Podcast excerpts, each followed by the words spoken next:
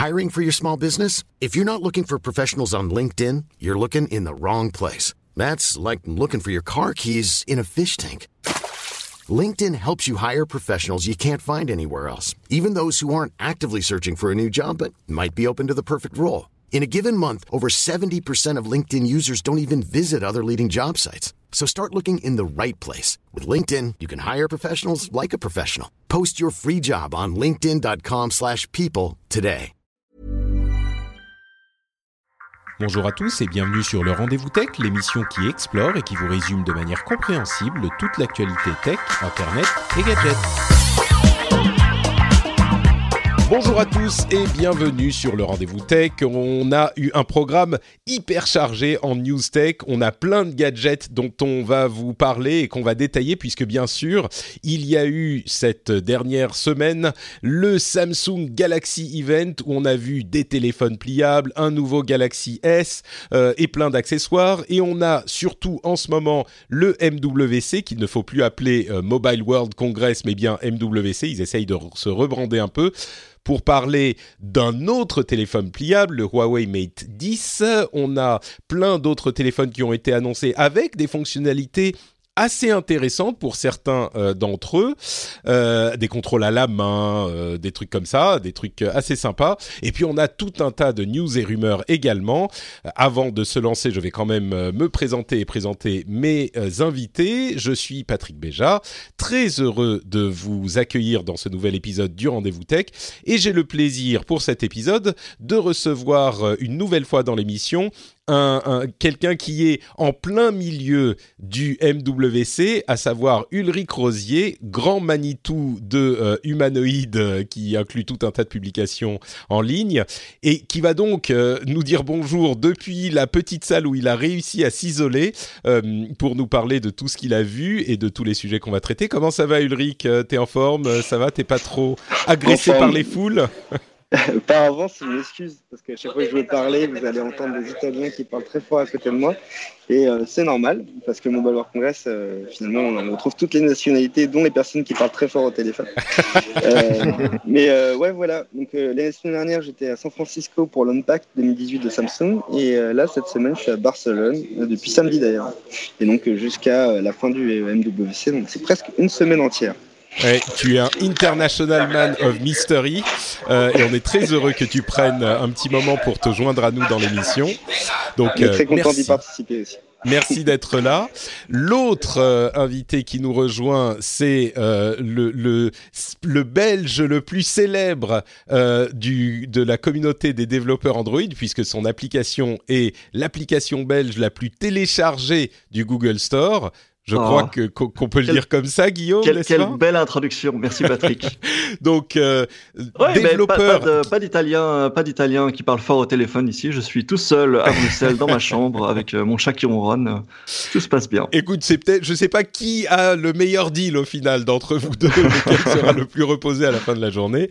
Donc Guillaume Haché euh, comme la, la, viande et pas comme la chaise, c'est ça, comme le, meuble. C'est très juste. euh, qui est euh, donc développeur, ça je l'ai dit, et depuis quelques temps podcasteur de talent avec 70 minutes avec un 70 podcast, minutes avec, tout à fait. Podcast de grande qualité dont on parlera peut-être un, un petit peu en fin d'émission. Donc, on va se lancer dans euh, les news avec le, gros morceau qui est en fait les téléphones pliables. Je vais prendre un petit peu du Galaxy Event et un petit peu du Mobile World Congress euh, pour euh, ce premier sujet, puisque a été présenté au Galaxy Event le téléphone pliable de Samsung qui avait été... En fait, on entend parler des téléphones pliables depuis un bon moment. On savait que ça serait très certainement la tendance de cette année dans les téléphones mobiles. Et là, on a une sorte d'explosion euh, au sens métaphorique euh, de téléphones pliables dans cette euh, semaine très active pour cette industrie, avec donc le Galaxy Fold qui est le téléphone de Samsung. Alors, je vais décrire les deux téléphones principaux qu'on a vus, et puis on pourra en discuter dans un tout petit moment. Euh, D'abord, le Galaxy Fold est un téléphone qui est pliable, on va dire, de l'intérieur. C'est-à-dire que si on prend le téléphone déplié, on a l'écran et c'est l'écran qui se replie à l'intérieur pour euh, être euh, euh, la version pliée du téléphone et donc il a un, un, deuxième écran qui lui est beaucoup plus petit sur la face externe de cet appareil. Donc en fait, il a deux écrans, le pliable et l'autre qui est plus petit. Le petit est quand même relativement petit. Il fait 4,6 pouces. C'est euh, plus grand que les premiers téléphones de l'ère iPhone, mais c'est quand même euh, plus petit que ce qui se fait aujourd'hui. Euh, il est une fois déplié, un écran de 7,3 pouces, donc euh, beaucoup plus grand que les plus grands téléphones qu'on a. Pas tout à fait la taille d'une petite tablette, mais on y est presque. Il a, euh, je vais vous passer les caractéristiques techniques, genre processeur, RAM, etc., qui sont pas hyper importantes. Ce qui euh, compte le plus, c'est les, les, les euh, d'autres caractéristiques comme euh, par exemple le fait qu'il a bon il a plusieurs caméras il a six caméras pour pouvoir prendre des photos dans tous les sens et toujours avoir une, euh, une un appareil photo disponible. Il a euh, le, multitâche avec trois applications en même temps sur son grand écran. Il a une fonctionnalité qui s'appelle App Continuity, qui veut dire que la même application s'utilise sur la version toute petite de l'écran quand il est plié. On le déplie et tout de suite elle s'affiche sur euh, le grand écran. Il est euh, disponible en 4G ou en 5G. Euh, il sera euh, en vente le 26 avril et il coûte, 2000, on va dire, autour de 2000 euros. là où il est vraiment intéressant, c'est que l'écran, quand il est plié, est petit mais par contre, on n'a pas forcément besoin d'un grand écran euh, quand il est plié, bien sûr, puisque euh, quand on en a besoin, on peut le déplier et utiliser le grand écran.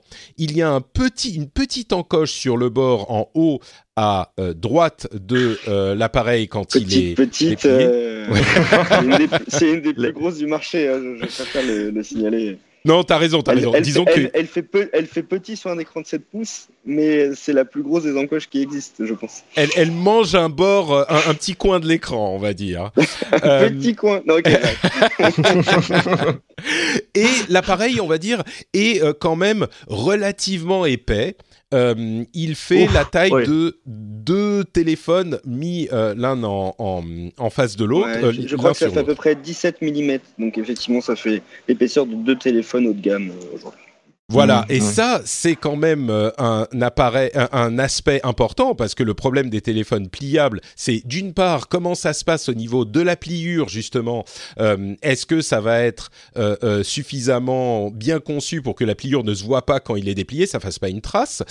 Sur le, le, Fold, ça avait l'air de pas trop mal fonctionner, mais sur la finesse, le Huawei Mate 10, qui a également été annoncé, est plus impressionnant puisque celui-là se plie d'une manière différente, c'est-à-dire que euh, l'écran, quand il est déplié, en fait, euh, se, se, plie sur l'extérieur, c'est-à-dire que quand vous pliez euh, l'écran euh, pour le transformer en version, bah, en téléphone version pliée, euh, l'écran déplié fait le tour à l'extérieur par le bord euh, de l'appareil. Et donc, une partie de l'écran se désactive. Vous pouvez le réactiver pour euh, différentes raisons, mais une partie de l'écran se désactive. Et il reste l'autre partie de l'écran, la partie face avant. Et euh, l'épaisseur pliée est de seulement 11 mm. Donc, euh, contrairement au 17 du Galaxy Fold. pour référence, l'iPhone fait 7,7 mm, l'iPhone 10. Donc, on est vraiment euh, dans un ordre de grandeur qui est comparable, euh, là où le Galaxy Fold fait le double de l'iPhone et en plus la pliure euh, est peut-être un petit peu plus épaisse. Et quand il est déplié, le Mate 10 fait 5,4 mm, donc vraiment d'une finesse impressionnante. Euh, sur le, bord de l'appareil, quand il est déplié, on a une sorte de petit, euh, de petit renflement qui est presque une, une, un endroit où on peut le tenir, qui euh, inclut les appareils photo euh, et euh, tout un tas de petites connectiques. Mais de, de, mon impression, en fait, le Mate 10 était plus convaincant euh, que le Galaxy Fold. Donc le fait d'avoir l'écran sur l'extérieur de l'appareil semblait être plus convaincant. Euh, par contre, l'écran avait l'air un petit peu plus plastique et sur certains angles, on pouvait voir un petit peu plus la pliure au milieu. il coûte plus cher également, il est à 2600 dollars et la taille de de, de, l'écran est un petit peu plus élevé euh, que le, le, celle du Galaxy Fold. C'est 8 pouces euh, d'écran quand il est déplié. Et quand il est plié, on a un écran à l'avant et à l'arrière qui font à peu près 6,5 pouces environ. Euh, c'est-à-dire que quand ils sont pliés, on a la diagonale qui fait cette taille-là. Donc, on est dans euh, les deux modèles, on va dire, les plus évidents de, euh, d'appareils pliables. Euh, moi, celui qui m'a le plus séduit, c'est peut-être le Mate 10 pour sa conception. La, la, la, finesse joue beaucoup, mais moi, je les ai pas vus directement. Est-ce que euh, Ulrich, toi qui les a, qui, qui, en a vu euh, de plus près, toi qu'est-ce que tu en as pensé? Déjà de la conception, peut-être qu'on parlera de l'utilisation ensuite. Les deux font du multitâche avec plusieurs apps euh, à l'écran en même temps. ouais, Ulrich, qu'est-ce que tu en as pensé toi? Donc effectivement, bon, j'ai vu le Galaxy Fold depuis San Francisco, peut-être un peu mieux que les gens qui regardaient la vidéo parce que le téléphone était sur scène, il a été manipulé il n'était pas si loin de moi. Mais, euh, mais pas finalement, mon expérience que j'ai avec le Galaxy Fold n'est pas si éloignée euh, de celle qu'on avait euh, lorsqu'on était chez soi avec son petit chat à côté en train de regarder le, flux de streaming. Par contre, c'est vrai que le Mate X, j'ai pu, pu le voir de très près, voir le toucher, mais j'ai pas pu le manipuler. On pouvait, alors, très peu de gens ont pu le manipuler.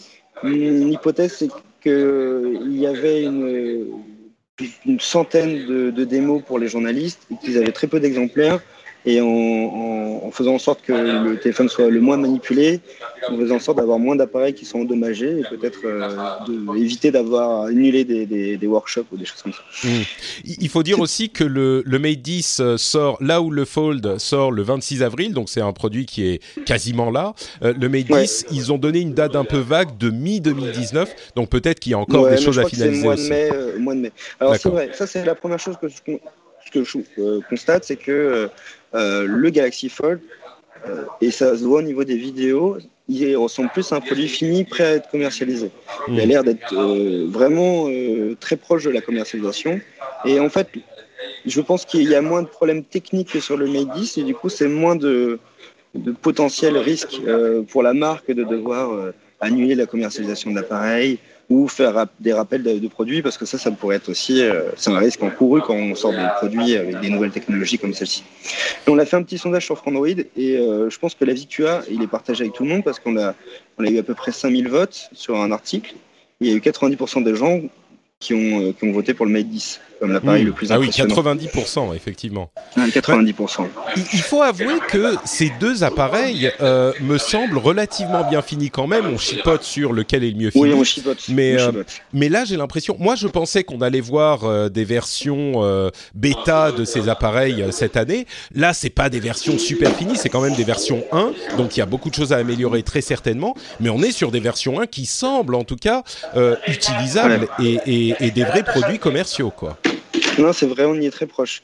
Mais euh, tu parlais de l'ouverture vers l'intérieur et vers l'extérieur. Ça, c'est vraiment un choix euh, technologique de design qui a été fait il y a, peut-être deux ans. Euh, c'est vrai que ça, on peut parler du fait que ce sont des produits avant tout des produits de vitrine. Donc, pour le coup, Samsung a un peu échoué parce que se sont euh, finalement fait avoir par Huawei, qui a, qui a un appareil qui est plus impressionnant auprès du public. Donc en termes de communication, euh, Huawei a gagné. Après, euh, on verra au niveau du démarrage des ventes et surtout on verra l'année prochaine parce que on sait très bien qu'à ce prix-là, il, va en avoir très peu qui vont être vendus. Euh, c'est avant tout un produit qui, permet de préparer les prochaines années et voir finalement quel constructeur va pouvoir euh, être la référence par rapport à, ce type de design. Euh, moi, ce que j'ai constaté, c'est qu'avec les différentes façons d'ouvrir euh, le, produit, on a malheureusement des, problèmes. Le premier avec le Mate disque, j'en ai, enfin le Mate j'ai vu deux soucis. Le premier, c'est que en fait, c'est très compliqué de l'utiliser dans un lit lorsqu'on est sur le dos pour le maintenir ouvert. le produit, en fait, n'est pas est, très compliqué à maintenir ouvert lorsqu'on est sur le dos. Mais moi, c'est pas le principal problème. Le principal problème que j'ai vu sur le produit qui, qui, était devant moi, c'était que lorsqu'il est ouvert, le fait de l'ouvrir vers l'extérieur amène une pliure euh, au milieu de l'écran. Alors, c'est pas tout en cas, mais c'est un peu comme si tu avais un lit qui était mal fait ou une hmm. chemise qui était pas très bien repassée. Donc là, tu as le plastique, parce que c'est un écran en plastique. Euh, du, on appelle ça du POLED, donc du plastique OLED. En fait, euh, la, couche supérieure, la surface supérieure, elle gondole un peu, ouais. elle, gondole un peu, ce qui est, ce qui a l'air pas, c'est pas le cas sur le Galaxy Fold. En tout cas, ça n'a pas l'air d'être le cas entre autres aussi du fait que s'ouvre vers l'intérieur, du coup, le plastique est tiré euh, Tout à fait, ouais. De chaque côté. Bah, c'est une confirmation que je cherchais à avoir parce qu'effectivement, sur certaines photos, on voit un petit peu cette euh, gondole au milieu, mais sur d'autres, il a l'air quand même assez plat.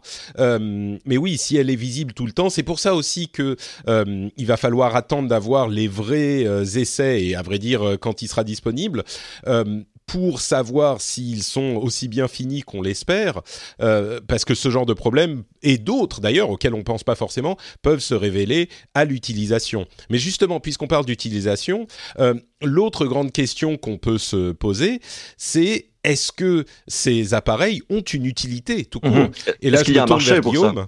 Euh, bah, c'est ça. Le, est-ce qu'il y a un marché Est-ce qu'il y a un besoin euh, Alors évidemment, à ces prix-là, c'est des appareils vitrines. Il va pas s'en vendre énormément, c'est certain. C'est pas le euh, but, non, clairement. Et, et voilà, c'est c'est pas c'est pas forcément le but. C'est tout de même, je crois, une innovation technologique notable et l'une des rares, l'un des rares changements qu'on vu dans l'écosystème des téléphones mobiles depuis de nombreux années. On se plaint toujours qu'il est un petit peu euh, euh, euh, plan-plan et qu'on a les mêmes téléphones qui se ressemblent d'une année sur l'autre. Là, c'est quelque chose de différent. Guillaume, toi, en tant qu'utilisateur et en tant que développeur, avec ton regard, est-ce que tu crois qu'il y a des utilisations spécifiques à ces appareils qui les feront briller ou on reste dans le, gadget inutile? Ça, reste de l'ordre. disons que tout dépend du prix en fait. Si ça reste quelque chose, euh, un, bonus qui, n'implique pas forcément de tripler ou de doubler le prix comme ce que c'est actuellement, et qu'on peut, euh, dans un usage euh, classique, métro, avion, simplement déplier son téléphone pour regarder Netflix sur un écran plus grand, mais à ce moment-là, oui, évidemment que c'est bon à prendre. Évidemment que ça va intéresser beaucoup de gens d'avoir cette, cette, cette surface élargie. Maintenant, le problème, c'est que je ne pense pas que ce sera le cas. Je pense que euh, ça, a inévitablement un coût en termes de hardware, en termes de, en termes de design, euh, qui se fera toujours ressentir, je pense. Et donc la, question, et à ce stade c'est très flou, la question c'est de savoir est-ce que ça permet de justifier euh, une hausse de prix?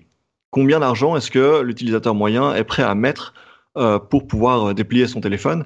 À ce stade, euh, c'est encore très mystérieux. Moi, je sais, puisque tu me poses la question, à titre personnel, je sais que je pense pas que ça le justifie. Ça ne m'intéresse pas personnellement, je dirais.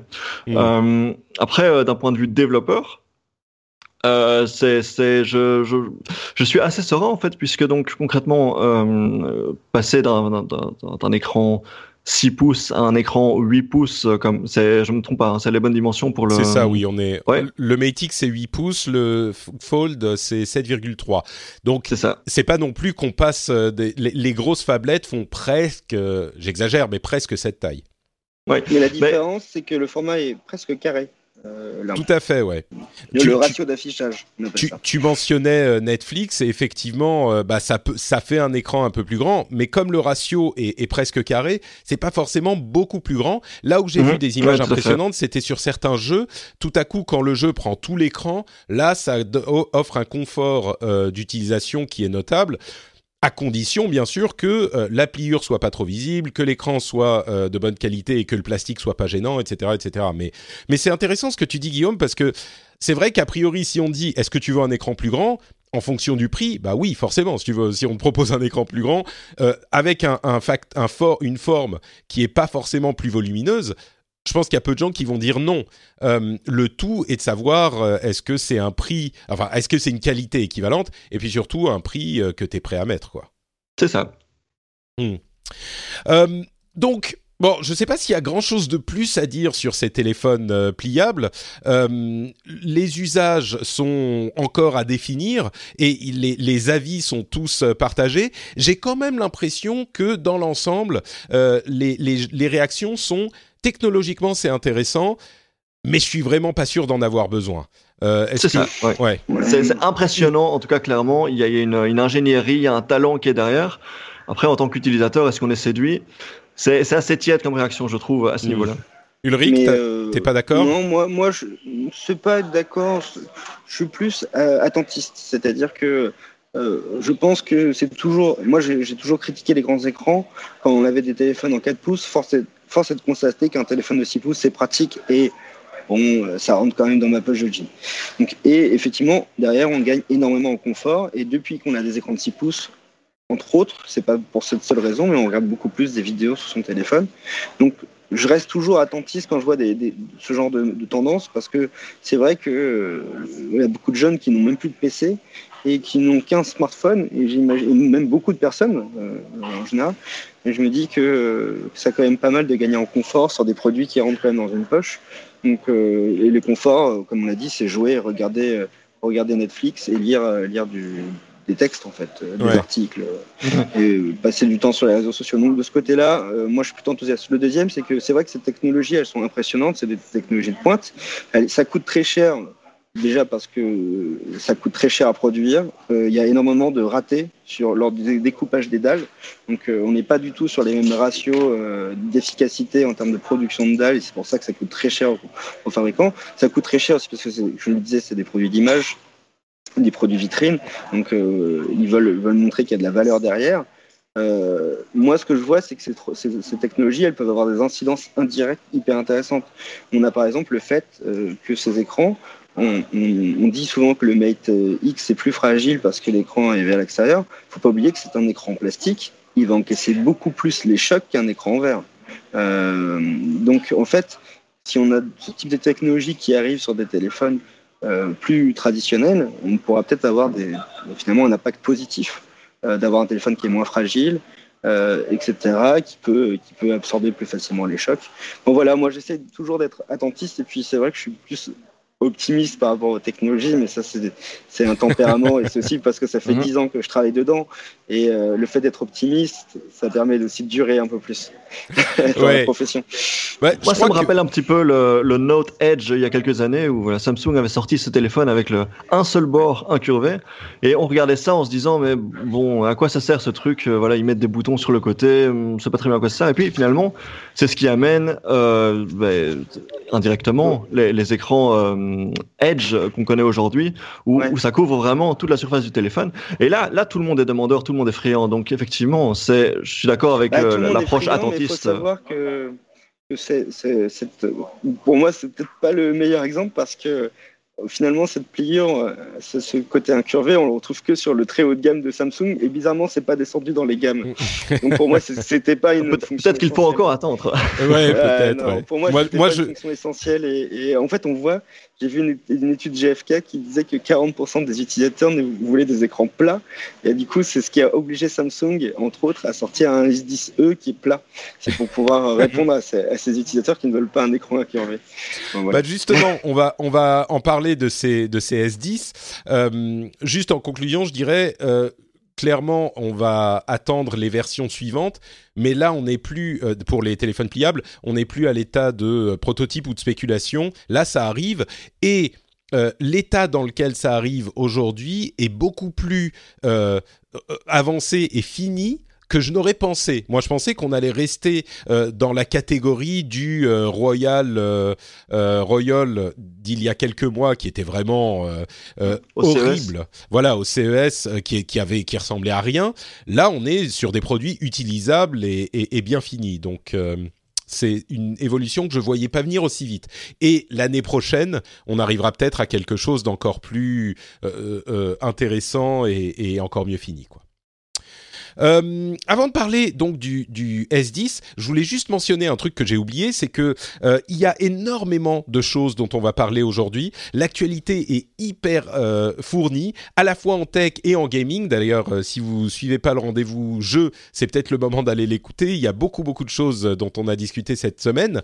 Mais j'ai demandé au comité de production des Patriotes euh, si il euh, étant donné qu'il y a tellement de choses, est-ce que euh, je fais l'impasse sur les sujets politiques pour une semaine euh, On les met de côté juste une fois et, et, donc on fait un épisode 100% tech et les réponses ont été tellement partagé en fait que c'est difficile d'en tirer une conclusion. Euh, il y a des gens qui ont dit des choses assez intéressantes. J'aurais pensé que tout le monde était euh, en avait marre des sujets politiques et que tout le monde me dirait ouais 100% tech ça va être sympa. Euh, il y a plein de gens qui ont dit des choses. Par exemple, Olrin a dit perso je trouve que langue politique c'est un des trucs qui fait sortir du lot des innombrables podcasts tech et je suis content que t'aies pas peur de l'aborder. Plusieurs personnes ont dit des choses dans cette veine et c'est vrai j'y avais pas forcément pensé mais c'est vrai que c'est pas si facile d'obtenir ce type de d'informations et ce type d'analyse sur ces sujets-là. Donc je comprends que les gens soient demandeurs. Euh, il y a des gens qui, qui disent aussi que 100% tech, évidemment, ça serait sympa. J'ai fait un sondage et en fait, on est en gros à 50-50. Donc ce que j'ai décidé, c'est pas de faire euh, un épisode en plus comme l'ont demandé certains, parce que euh, c'est la réponse, la réponse sympa, tu sais. Alors, vous préférez euh, une, je vous vends pour tel prix une baguette tradition ou une normale? Ah bah, j'ai une solution, vous me donnez les deux. Oui, non mais ok, mais c'est pas, c'est plus de boulot. mais donc, c'est pas de faire ça. Par contre, on va couper la poire en deux. on va pas se restreindre sur la partie tech et ceux qui veulent que ça vont pouvoir écouter jusqu'au bout. Et au final, on couvrira quand même un ou deux des sujets, euh, ou, trois, des sujets euh, un petit peu plus sérieux.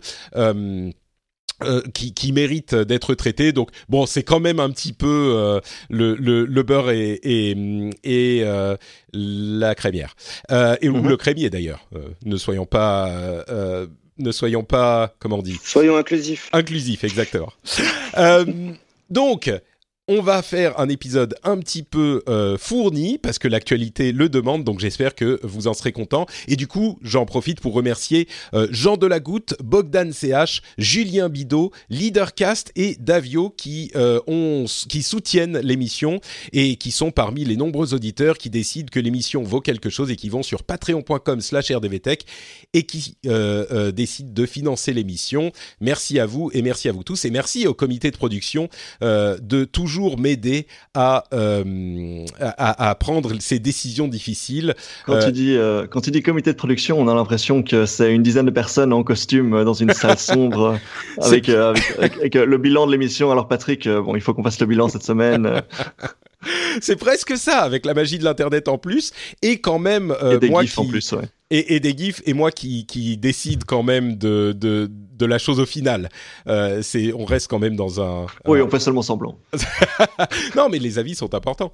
Donc euh, voilà, pour ceux qui ne savent pas, le comité de production, c'est une partie des patriotes qui prennent part à un certain niveau au comité de production et qui m'aident à prendre certaines décisions éditoriales comme celle-ci. Bon, on continue avec ce qui est peut-être, et à mon sens, euh, le vrai gros morceau de cette conférence Galaxy, euh, les Galaxy S10, euh, qui je crois, au-delà de la, la, vitrine du Galaxy pliable, du Galaxy Fold, sont euh, j'ai l'impression, le vrai euh, parachèvement de la euh, technologie des téléphones mobiles et des, et des smartphones qu'on fait évoluer depuis dix ans. Et c'est la première fois où je me dis, là, c'est vraiment un téléphone qui a tout ou presque ce qu'on pourrait euh, vouloir. Alors, il y a plusieurs modèles, le Galaxy S10, le Galaxy S10 Plus, qui sont donc deux tailles du même appareil. Un, modèle un petit peu moins, euh, qui a moins de fonctionnalités, qui est le S10e, et euh, le S10 5G qui arrivera plus tard dans l'année et qui est un petit peu un tout petit peu différent mais donc les principaux c'est le S10 et le S10 Plus qui font 6,1 et 6,4 pouces respectivement et euh, qui sont à des prix donc en dessous de 1000 dollars. Ça sera un petit peu plus de 1000 euros, je pense, avec si on inclut les, taxes euh, et, et les différents frais en Europe. Euh, mais qu'est-ce qu'ils ont en fait comme caractéristique? Ils ont d'abord un un écran qui est quasiment barre à bord avec ce petit trou en haut à droite de l'écran, comme on l'a vu sur certains appareils par le passé, mais qui minimise énormément euh, euh, l'encoche, l'empreinte euh, de ce petit trou pour faire passer la caméra, l'appareil photo. Il a un capteur de d'empreinte digitale sous l'écran donc euh, en bas de l'écran, et c'est un capteur qui est ultrasonique, c'est pas juste un terme marketing, il est ultrasonique, ce qui veut dire que contrairement à ceux qu'on a vus jusqu'à maintenant, qui étaient euh, optiques et qui avaient donc besoin d'éclairer le doigt, et ça pouvait être gênant dans, si on était dans le noir ou ce genre de situation, eh ben il euh, capte avec le son et donc l'écran euh, peut rester sombre et il se déverrouille avant de devoir allumer l'écran. Il a trois appareils photo à l'arrière, dont une lentille euh, ultra wide, une, une, lentille donc qui élargit plus le, le, l'angle de, de, prise de vue et il passe de l'une à l'autre sans problème. Donc on a trois niveaux de d'angle. il vous aide pour la composition de la photo évidemment. Il vous donne des suggestions. Il y a un écran HD, HDR10 qui est un petit peu un argument marketing, mais il peut aussi enregistrer en HDR. Euh, il a un appareil photo hyper stable euh, pour la, la, vidéo, euh, vraiment très très stable. Euh, il peut également charger, il fait du reverse charging, ce qui veut dire qu'il peut charger des appareils qu'on pose dessus, comme par exemple les Galaxy Buds qui sont des écouteurs sans fil en Bluetooth, qui sont en, gros, c'est vraiment la version Samsung des AirPods.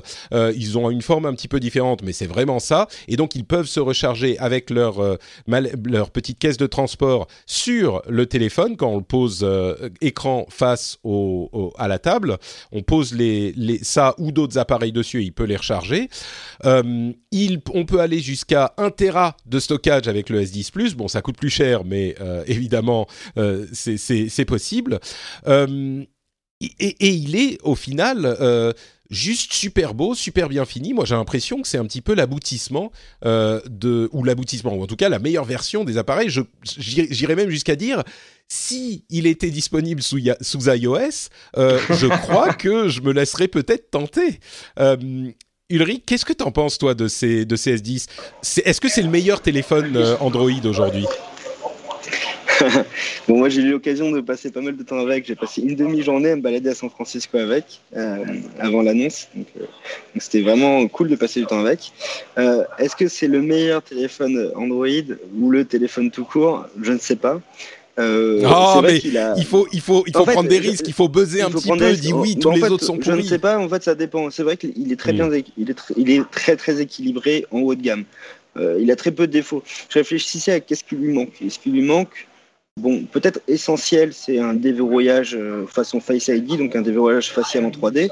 Il l'a pas aujourd'hui. Il a un déverrouillage en, déverrouillage en 2D qui est certes rapide, mais qui est beaucoup moins euh, sécure que, que, que celui de l'iPhone. On déconseille de l'utiliser. Mieux vaut utiliser le. Et pour le coup, c'est une vraie innovation. C'est le capteur d'empreinte digitale sous l'écran qui est un capteur d'empreinte euh, ultrasonique. Oui, comme je le disais. Qui est beaucoup plus efficace que, que les capteurs d'empreinte euh, utilisés chez les autres. Et on, on l'a pas dit, mais le, le capteur ultrasonique permet, si j'ai bien compris, permet de, de, détecter l'empreinte, même quand on doit mouiller, si j'ai bien Tout compris. C'est plutôt sympa, je trouve. Que l'écran est sale, et surtout la zone, elle est un peu plus large, la zone euh, qui détecte le doigt. Euh, mais il a pas mal d'avantages, et surtout un des, un des avantages, c'est que tu peux euh, déverrouiller le téléphone quand l'écran est en veille, parce qu'il n'a pas besoin d'allumer, il n'a pas besoin d'éclairer mhm. le doigt. c'est pas un capteur optique. Bon, bref. Euh, il lui manque aussi euh, une charge très rapide comme on peut avoir sur Android, mais parce qu'il faut environ 1h30, 1h40 pour charger son téléphone avec un câble, alors que ah sur les téléphones Android, on est à 50 minutes sur les meilleurs, 40, euh, entre 40 minutes et 1 heure, on va dire. bon, c'est des petites choses. C'est vrai qu'il est méga complet. Ça, je peux pas te l'enlever. Il lui manque très peu de choses. Il est très performant. Mais est-ce que c'est le meilleur téléphone Android? En fait, ça dépend. Par exemple, pour la photo, moi, je reste d'avis que le Pixel 3 est excellent. Mais le Pixel 3, à côté de ça, il a une autonomie qui est, très mauvaise. Et euh, on voit à l'usage que les performances baissent et qu'il devient, euh, il devient très, désagréable à utiliser euh, après quelques mois d'usage. Mais par contre, ça reste le meilleur photophone. C'est vrai que le Galaxy S10 aujourd'hui, il a quasiment tout pour lui. Il, a très très peu de défauts. la fiche technique, si on devait mettre un check à chaque caractéristique demandée, je pense qu'il aurait que des, des oui quoi, partout. J'ai même, il euh, y, a, y, a, même d'autres éléments euh, dans l'écosystème. Bon, il y a le bouton Bixby qui pourrait être remappé euh, sur. Ah, on peut le remapper maintenant. Oui, c'est ça. Donc ça, c'est quand même. Un... Ça veut dire que le bouton Bixby sert à quelque chose. Bixby, c'est l'assistant personnel, l'assistant virtuel euh, de Samsung. Euh, mais ils ont aussi développé un écosystème qui fonctionne vraiment, justement avec cette, euh, cette, ces, ces, Galaxy Buds. Il y a aussi une montre qui est pas trop mal. c'est la Galaxy Watch. Il y a le Galaxy Fit qui est un capteur pour le, sport. Euh, ils ont un écosystème qui est euh, finalement comparable à celui d'Apple, à peu de choses près. Euh, et, si on veut vivre dans le monde, euh, en fait, ce qui me surprend, c'est que j'ai l'impression que pour le haut de gamme, qui est encore une fois le seul endroit où on fait de l'argent vraiment dans euh, ce marché des téléphones mobiles, euh, pour le haut de gamme, Samsung réussit à proposer aujourd'hui une alternative à Apple du côté d'Android, euh, alors que j'étais pas convaincu qu'ils auraient euh, réussi aussi bien. Et là, cette présentation, pour moi, est euh, tellement complète. Et en plus de ça, on a le Galaxy Fold qui montre quelque chose de différent et d'intéressant, pas juste de différent. Il a, j'ai jamais vu, en fait, je crois Samsung à ce niveau. Euh, Guillaume, je ne sais pas si toi ça te parle. Je, je crois que tu n'es pas très client de, de, de téléphone très haut de gamme, mais. Euh... Euh, si, je, je, alors j'en ai pas, j'en ai pas acheté dans ma vie, mais si j'avais de l'argent, je le ferais. euh, et euh, non, mais juste un mot parce que tu parlais de la présentation de Samsung. Mm. C'est une présentation que j'ai trouvée euh, je dirais pas complètement maîtrisé, puisqu'il y avait, il y avait quelques lenteurs, notamment euh, de la part du, voilà, du directeur de la section mobile, qui était peut-être un, petit peu lent, mais de manière générale, en termes de présentation, en termes d'effets, euh, effets lumière, effets son, etc., c'était très très maîtrisé. On, on était beaucoup proche, sans, sans atteindre le niveau d'une conférence Apple, beaucoup plus proche de ça, alors qu'il y a quelques années, c'était euh, c'était euh, Cringe Factory. C'était, on regardait, on regardait un, stream de Samsung et on était gêné pendant 1h30 euh, parce que c'était très malaisant. c'est vrai que ça fait quelques années que les unpacks de Samsung sont très impressionnants d'un point de vue. On a l'impression d'assister à un spectacle. ouais, ils ont, ils ont bien évolué à ce niveau-là. C'est, c'est un aspect, c'est beaucoup plus spectacle effectivement que certaines présentations un peu plus sobres qu'on peut voir chez, je sais pas, Google, Apple ou d'autres. Mais Ouais, c'est notamment parce qu'il y avait le une année où il y avait Mark Zuckerberg qui avait des, qui débarqué. Enfin, c'est du spectacle. Euh, c'est un peu ça, oui.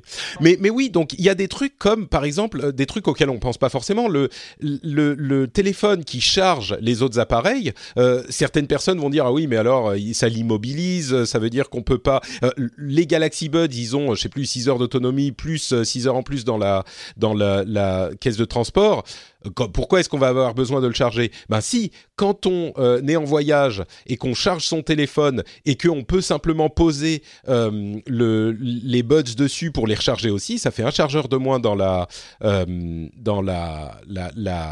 comment dire, dans la valise, dans le sac.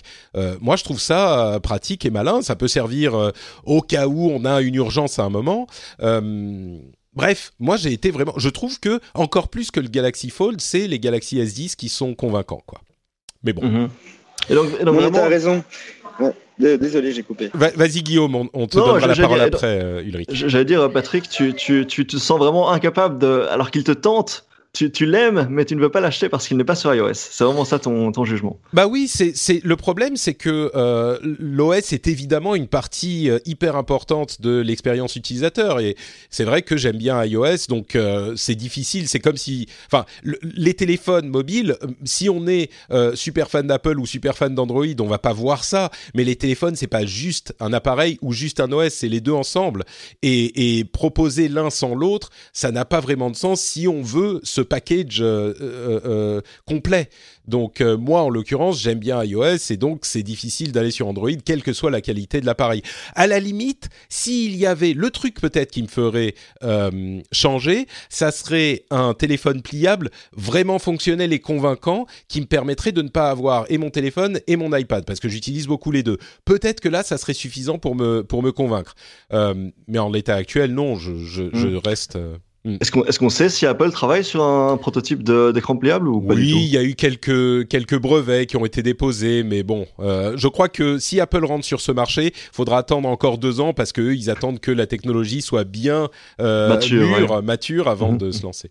Ulrich, on t'a coupé, tu veux, tu veux conclure peut-être sur ces, euh, ces Galaxy S? Non, c'est moi qui vous ai coupé. Non, en fait, oui, en fait, je voulais dire tout simplement que en fait, Samsung n'a pas le choix. Ils n'ont pas le choix parce que euh, l'équation est différente maintenant. On a derrière euh, Samsung euh, deux personnes très pressées, et c'est Huawei et Xiaomi. Et Huawei, vu les dernières prestations et vu la prochaine qui arrive, Samsung n'a plus le choix de, de, ne pas rater ses lancements. Sachant que le Galaxy S9, il avait été quand même assez décevant pour les fans. Hmm. Et une des clés, les points clés le plus important pour Samsung, c'est la fidélisation de leurs clients. C'est une donnée qui regarde mois après mois. Donc, euh, c'est une étude qu'on retrouve dans pas mal de cabinets qui consiste à se dire est-ce que euh, vous allez acheter un téléphone de la même marque pour votre prochain téléphone? Et donc, pour le moment, Apple est à peu près premier, premier avec un taux, je crois, autour de 85%. 80 à 85% des gens déclarent se disent en fait, bah, mon prochain téléphone restera un iPhone.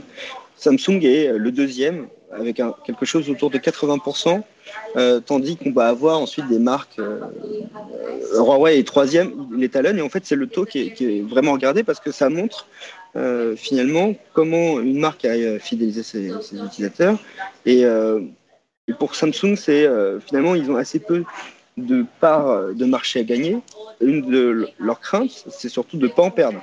Mm. Euh, et euh, Huawei en grappille énormément, mais c'est le même cas chez Apple. En fait, ce qu'on remarque, c'est que par exemple, les gens qui achetaient un, iPhone en occasion, euh, donc un peu moins cher, commencent à se tourner vers des produits comme les Xiaomi en fait. Parce qu'ils achètent des produits neufs qui ont un bon rapport qualité-prix. Et, finalement, même Apple s'inquiète s'inquiète de, ça. Et surtout, L'autre inquiétude qu'ils ont, c'est que Apple et Samsung vendent des produits qui sont très chers. Et ils essayent de faire en sorte, avec leur écosystème et euh, plein d'autres données comme euh, le support client, comme euh, la durée de vie des produits, de rassurer les gens en disant OK, nos produits coûtent 50% plus cher que les autres. Néanmoins, ils vont durer plus longtemps, vous allez avoir une meilleure expérience et surtout, l'écosystème va faire en sorte que euh, vous allez prendre plus de plaisir et avoir plus de confort à utiliser ces produits avec vos autres objets connectés et même Samsung qui est capable même d'avoir ce discours qui va jusqu'aux appareils dans notre salle de bain, dans nos cuisines, et euh, voilà, c'est euh, un vrai enjeu. Et Samsung n'avait vraiment pas le droit de se louper. Et là, ils vont pas du tout avoir le droit de se louper euh, pour la commercialisation des appareils. Et ça m'étonnerait pas qu'il y ait d'énormes ristournes dès le démarrage, très vite. Donc moi, je serais même d'avis de dire aux gens, sauf si vous êtes un très grand fan de Samsung vous ne pouvez pas attendre, de patienter. De patienter, euh, même 2-3 mois suffiront peut-être à gagner 20 à 30% sur le prix du produit. Intéressant, oui. Et, effectivement, l'écosystème avec euh, tous les autres appareils euh, fait que on rentre dans cet univers et qu'on a de plus en plus de mal à en sortir puisque tout est lié à cette marque et à ce type d'utilisation, ou autant que possible en tout cas. Bon, fermons la page euh, Samsung et ouvrons celle ou rouvrons celle du MWC. Euh, Guillaume, tu, parlais de la présentation. Je voulais juste mentionner que la présentation de Huawei, autant celle de Samsung était réussie, autant celle de Huawei, je ne sais pas si vous l'avez vue, mais elle était dramatique.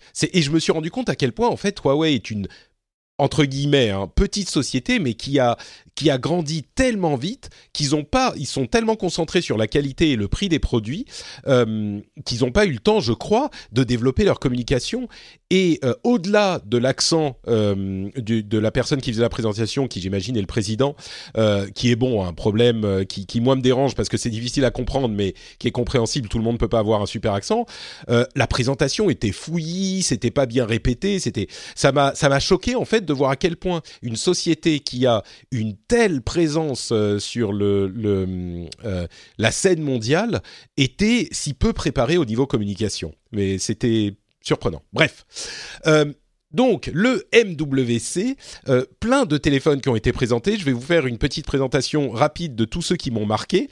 le LG G8 a des choses intéressantes. Il utilise votre main, les veines de votre main que vous présentez devant l'appareil photo pour débloquer le téléphone, ce qui semble pas trop mal marcher. Et après, on peut contrôler certaines choses sur l'appareil en faisant des mouvements de la main. Euh, là, par contre, on a moins de, de, réussite. Une fois sur deux, ça marche pas. Et c'est des trucs du genre, enfin, ça fait un petit peu euh, euh, manipulation Jedi, quoi. C'est genre avance, monte le volume, on fait tourner en, en, en la main ou va avance ou recule. Ouais, un peu Minority Report, tu veux dire. Un petit peu, oui, ouais. Moi, je pensais à This is not the droid you're looking for. C'est ce type de ah. geste, quoi. ils ont aussi leur. oui, vas-y, Ulrich. Je petit petite remarque euh, par rapport euh, à utiliser le flux sanguin pour déverrouiller son appareil. En fait, c'est hyper intéressant. Peu de gens le savent, mais c'est une technologie qui existait assez peu avant. Elle a été développée entre autres parce que lorsqu'il y a eu Fukushima, donc en 2011 au Japon, beaucoup de gens se sont retrouvés sans papier et ne pouvaient pas justifier de leur identité. Euh, et parce que parce que c'était le bordel, vraiment dans le pays entier. Mm. Et, euh, et, du coup, euh, à ce moment-là, les entreprises japonaises ont développé des technologies utilise le flux sanguin euh, pour pouvoir identifier quelqu'un. Et euh, ça a commencé à être développé sur les, euh, les cash machines, les, les, distributeurs de billets, sur les ordinateurs. Et aujourd'hui, on a ce type de technologie qui arrive sur les téléphones et qui devient donc une technologie concurrente à d'autres technologies. donc voilà, pour la petite anecdote, ah, c'est intéressant de voir comment des événements peuvent, peuvent avoir un, impact comme ça sur la technologie pourquoi est-ce que c'était plus intéressant que le que l'empreinte digitale par exemple ou la reconnaissance faciale? Bah, je, ne sais pas. Euh, D'accord. Bon, il devait y avoir une raison. Mais, c'était euh, ça a été développé à ce moment. Hmm. Ouais, et puis d'ailleurs, pour la petite anecdote, c'est marrant. Enfin, c'est pas du tout marrant en fait, mais, c'est intéressant, de, savoir. C'est que mon associé Baptiste était chez Orange en R&D euh, au Japon, chez Orange Lab.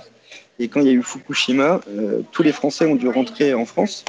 Et c'est à ce moment-là que j'ai travaillé sérieusement sur le développement de, de Frandroid sur mes, mes heures euh, libres parce qu'il est resté plusieurs, euh, deux, trois mois à Paris, euh, sans, sans enfin, en chômage technique en fait, avant de repartir au Japon.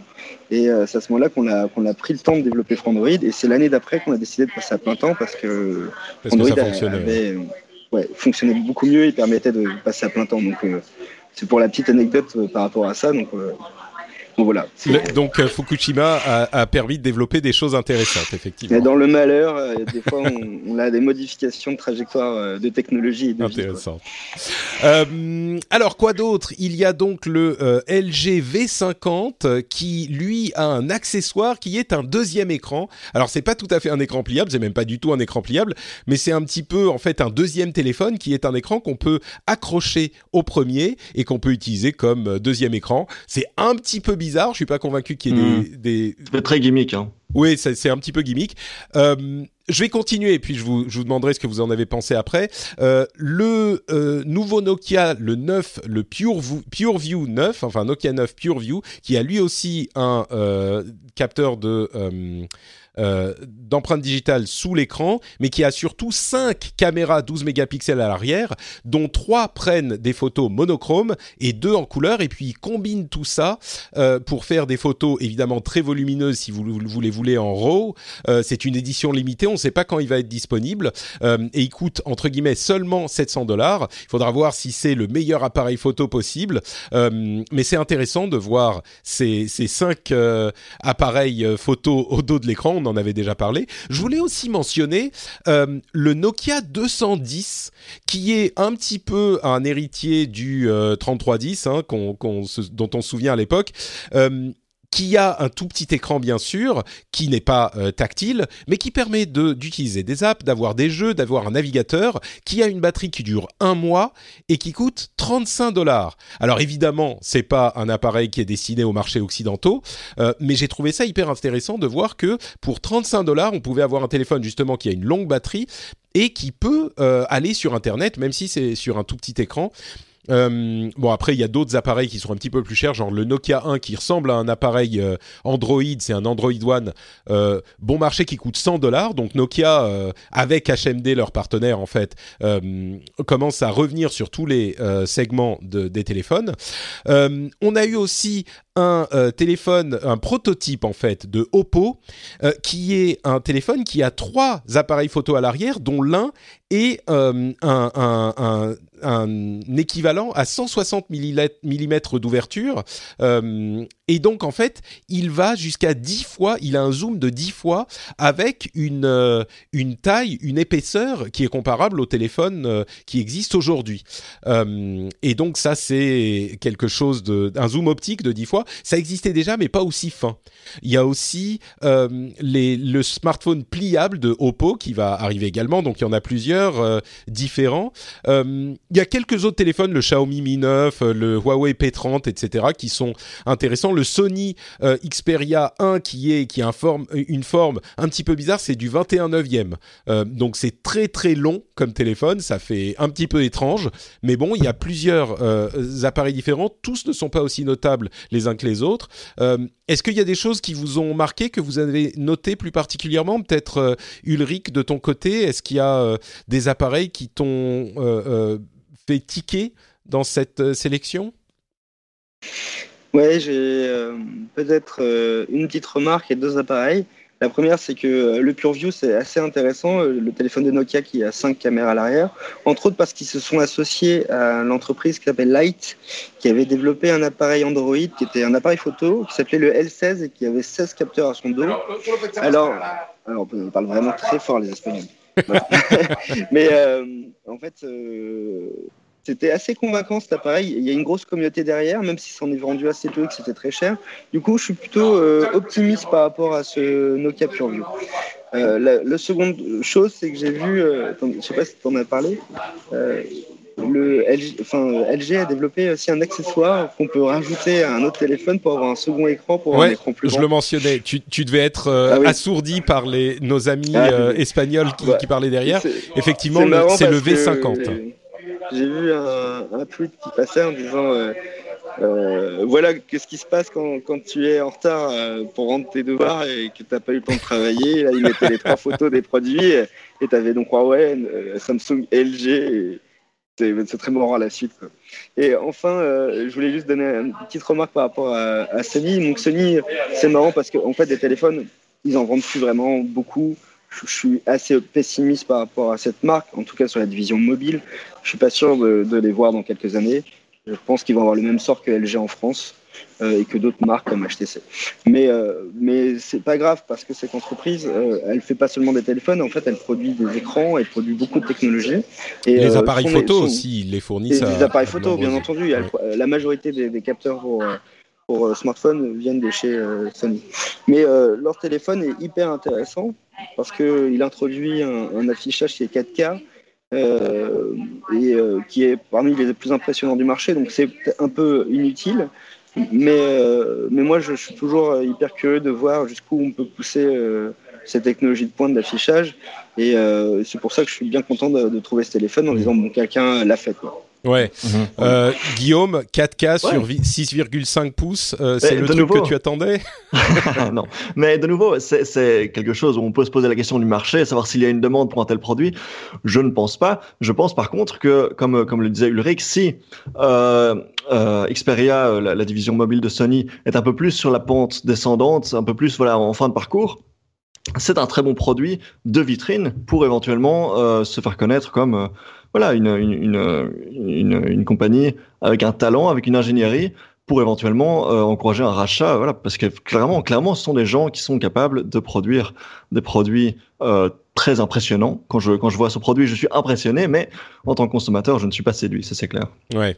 Est-ce qu'il y a quelque chose d'autre qui t'a séduit dans toutes ces histoires? Euh, C'est vrai que c'est des appareils un petit peu moins, enfin c'est ceux qui ont un petit peu du mal à sortir du lot parmi tous les téléphones Android. Il y a quelque chose qui t'a marqué?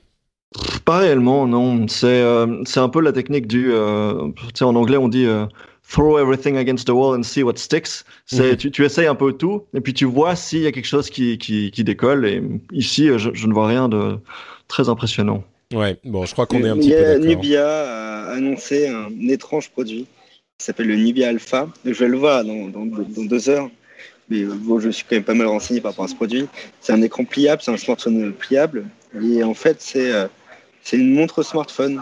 C'est-à-dire qu'au lieu d'imaginer un écran qui va être plus grand. ils ont juste imaginé un écran qu'on peut, enfin un smartphone qu'on peut ranger sur son poignet et transformer en montre. Euh, ça aussi, c'est un truc. Ouais, c'est un truc très intéressant. Ça faisait partie des concepts euh, qu'on pouvait imaginer quand on a commencé à voir apparaître les téléphones pliables. Euh, il faut voir effectivement là aussi, comme sur les autres téléphones pliables, l'interface est importante. Sur les téléphones pliables qu'on a vus, le, le, dépliage et le fait qu'on passe de la même app d'un écran à l'autre ou qu'elle s'étende immédiatement semblait être réussie. Là, il y a d'autres choses qu'il faut imaginer parce qu'il faut que euh, le téléphone, quand il est autour du poignet, peut-être n'utilise pas l'ensemble de la euh, de la surface de l'écran, etc., euh, etc. Il y a plein de, de, choses qu'il faut imaginer, mais ça, ça pourrait être quelque chose d'intéressant pour certains, certains, certaines configurations d'utilisation. Donc, à voir effectivement. Euh, bah écoutez, je pense que c'est à peu près tout pour euh, ce MWC qui était bien fourni, ça fait plaisir. Euh, c'est pas toujours le cas, et là il y avait quand même plein de choses à, euh, à, à, étudier. Mais en fait, il n'est pas tout à fait fini parce que je ne sais pas si c'était dans le cadre du MWC, mais en tout cas, Microsoft a fait sa présentation du HoloLens 2 euh, et, eh ben, il faut en parler aussi, évidemment. Donc, on va le faire tout de suite. Le HoloLens 2, bah, c'est la deuxième édition du Microsoft HoloLens, l'ordinateur holographique euh, portable qui euh, s'assoit sur votre tête. vous vous souvenez, le premier HoloLens avait été présenté il y a 4 ans déjà, euh, et c'était clairement une première version. Euh, donc pour ceux qui ne s'en souviennent pas, c'est en fait une sorte de, de casque euh, d'arceau qu'on met autour de la tête. Il y a un ordinateur dedans et un, une visière qui descend devant vos, euh, vos yeux. Donc c'est pas un truc qui va vous isoler du monde extérieur comme un casque de réalité virtuelle, mais par contre cette visière va superimposer, surimposer sur le, le votre environnement des images euh, euh, numériques, des images comment dire euh, hors d'ordinateur, enfin euh, modélisé. augmentée, quoi. Voilà, c'est de la réalité augmentée. Merci. Il y avait un terme plus simple pour expliquer ça. Merci Guillaume. Euh, et, et euh, c'était une première version dont euh, le, le L'utilisation n'était pas tout à fait euh, déterminée. Il montrait beaucoup d'utilisations euh, euh, commerciales pour le grand public qui finalement n'ont pas semblé être réussies. le champ de vision était très limité dans la visière, c'est-à-dire qu'on avait un petit carré de la taille d'un timbre-poste, j'exagère, mais de trois timbres-poste mis l'un à côté de l'autre, où les images numériques pouvaient s'afficher, mais dès que ça sortait de cette zone, eh ben, il n'y avait plus d'images numériques, etc etc. Le, casque était un peu lourd, mais ils ont continué à travailler dessus. Euh, et aujourd'hui, ils ont présenté la deuxième version, qui est basée sur un processeur ARM, qui est plus léger, euh, dont le, champ de vision est doublé. Alors ça ne veut pas dire que ça couvre tout votre champ de vision toujours, mais doublé c'est quand même substantiel. Euh, il a aussi des caméras qui permettent du côté extérieur de reconnaître vos mains. Donc il y a plus ces petits mouvements un peu euh, euh, difficiles ou limités euh, qu'il faut faire pour contrôler l'interface, il peut vraiment reconnaître vos mains en 3D et donc vous permettre d'utiliser vos mains de manière beaucoup plus naturelle. Euh, il y a également une caméra à l'intérieur qui va repérer l'écartement de vos yeux pour mieux projeter les images euh, pour qu'elles correspondent à votre vision. L'ordinateur, la partie processeur, etc., est à l'arrière de l'appareil, ce qui fait qu'il est beaucoup plus équilibré, il est plus léger. Enfin, c'est vraiment au niveau matériel une amélioration très substantielle. Euh, le prix a également été réduit. On n'est plus à 5000 dollars, mais à 3500, avec une option euh, de location à 125 euh, dollars par mois. Et bien sûr, là, vous vous dites, ah ben, enfin, c'est pas un casque que je vais pouvoir utiliser pour m'amuser ou pour machin. Évidemment, non. Ils ont une approche hyper intéressante qui est là, on s'adresse à. Euh, alors, c'est une version 2. Peut-être que dans les versions 3 ou 4, on ira encore plus loin. Mais aujourd'hui, on s'adresse à ceux dont on avait entendu parler depuis un certain temps pour ce type de produit, c'est-à-dire des professionnels. Euh, on a vu des exemples avec euh, des gens qui doivent travailler sur de la machinerie complexe ou des docteurs qui doivent essayer de faire des des manipulations pour s'entraîner ou pour aider pendant des opérations, euh, etc. La manière dont ils définissent le truc, c'est amener euh, l'informatique à la base, c'était pour les gens qui avaient, euh, qui étaient assis à un bureau. Euh, avec les smartphones, c'est devenu en mobilité. Et là, c'est pour amener l'informatique et les ordinateurs à des gens qui ne peuvent pas utiliser d'écran, qui ne peuvent pas utiliser un ordinateur. Et c'est pour amener, amener l'informatique aux travailleurs qui sont pas assis à un bureau. Euh, c'est une approche que je trouve vraiment intrigante. Euh, il y a d'autres choses dont on, dont on pourrait discuter sur le sujet, mais déjà, je vais vous euh, demander ce que vous en pensez.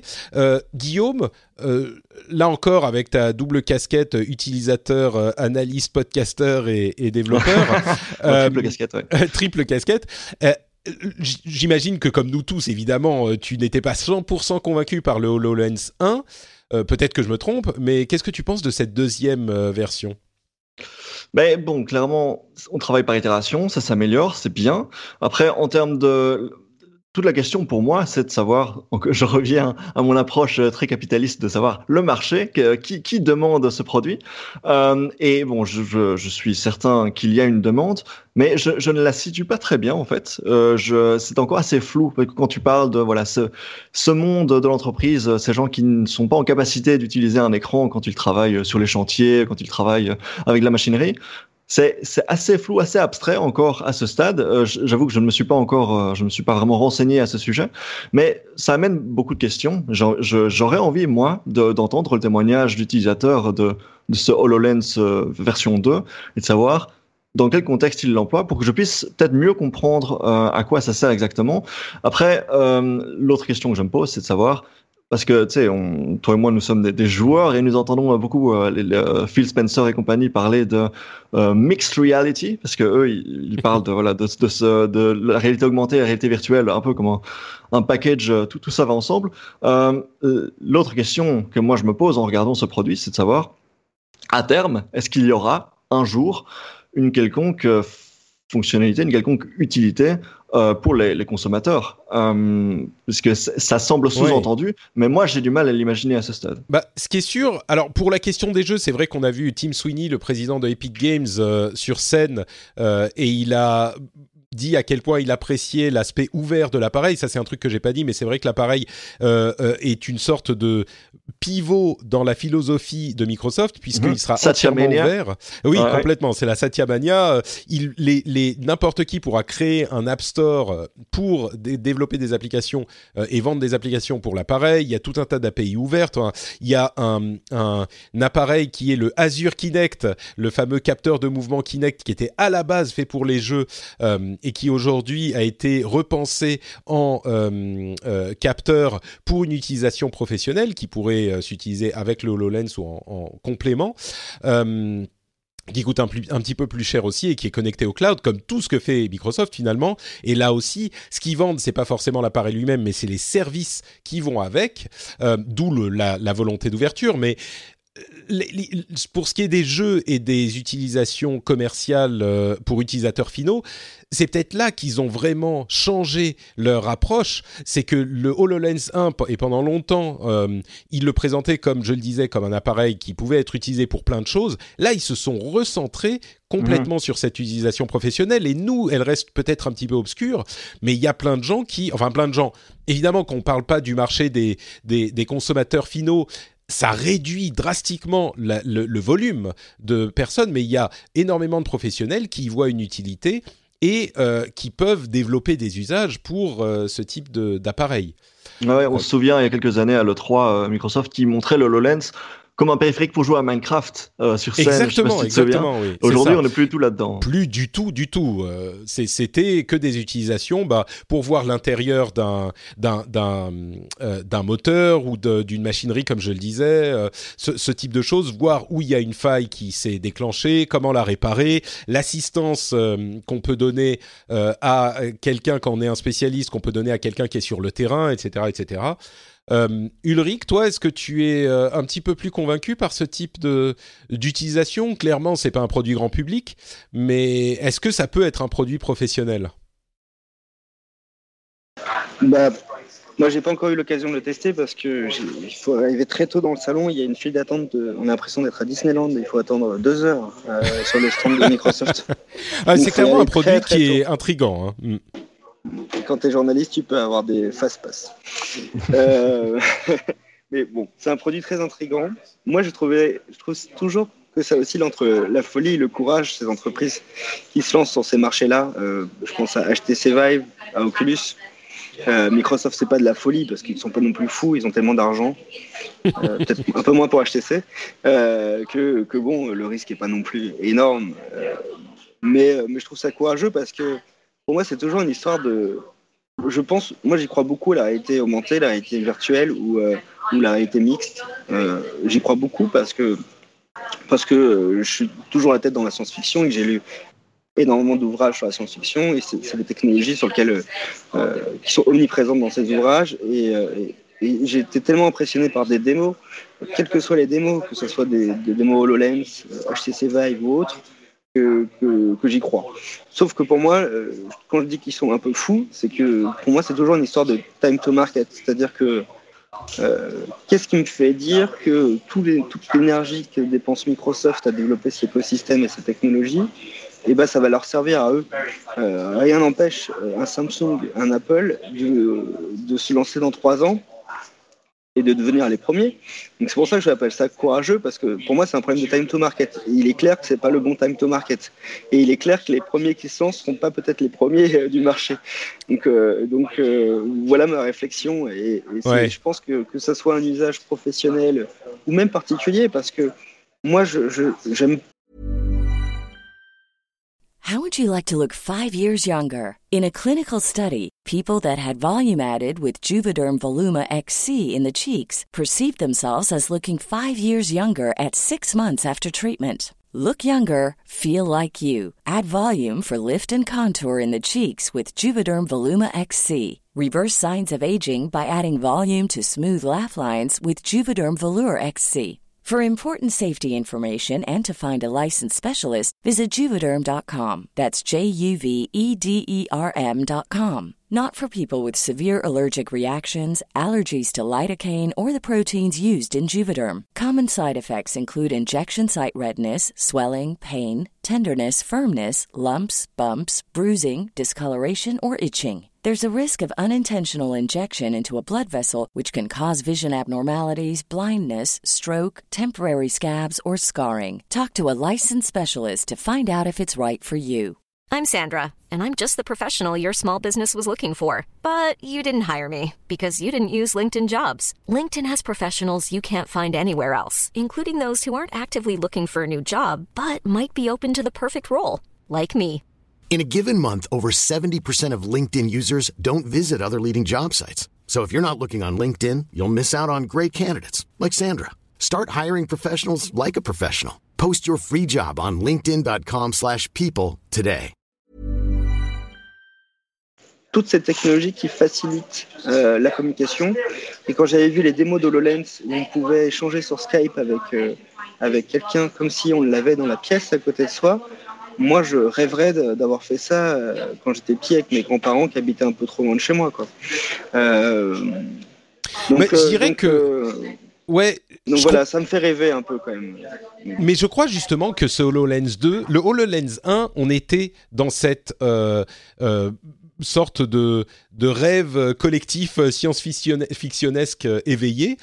Là, le HoloLens 2, on n'est plus du tout dans, cette, euh, dans ce flou d'utilisation incertain, dans lequel est encore la réalité virtuelle finalement, qui a trouvé des usages dans les jeux vidéo, et encore c'est discutable, mais euh, le HoloLens 2 justement est très focalisé sur son utilisation professionnelle. Alors peut-être que euh, ils ne trouveront pas le succès qu'ils attendent, euh, et c'est vrai qu'on a vu par le passé Microsoft développer des choses comme des tablettes de la mauvaise manière, et du coup venir se faire euh, la réussite par d'autres qui sont arrivés plus tard et qui l'ont mieux fait.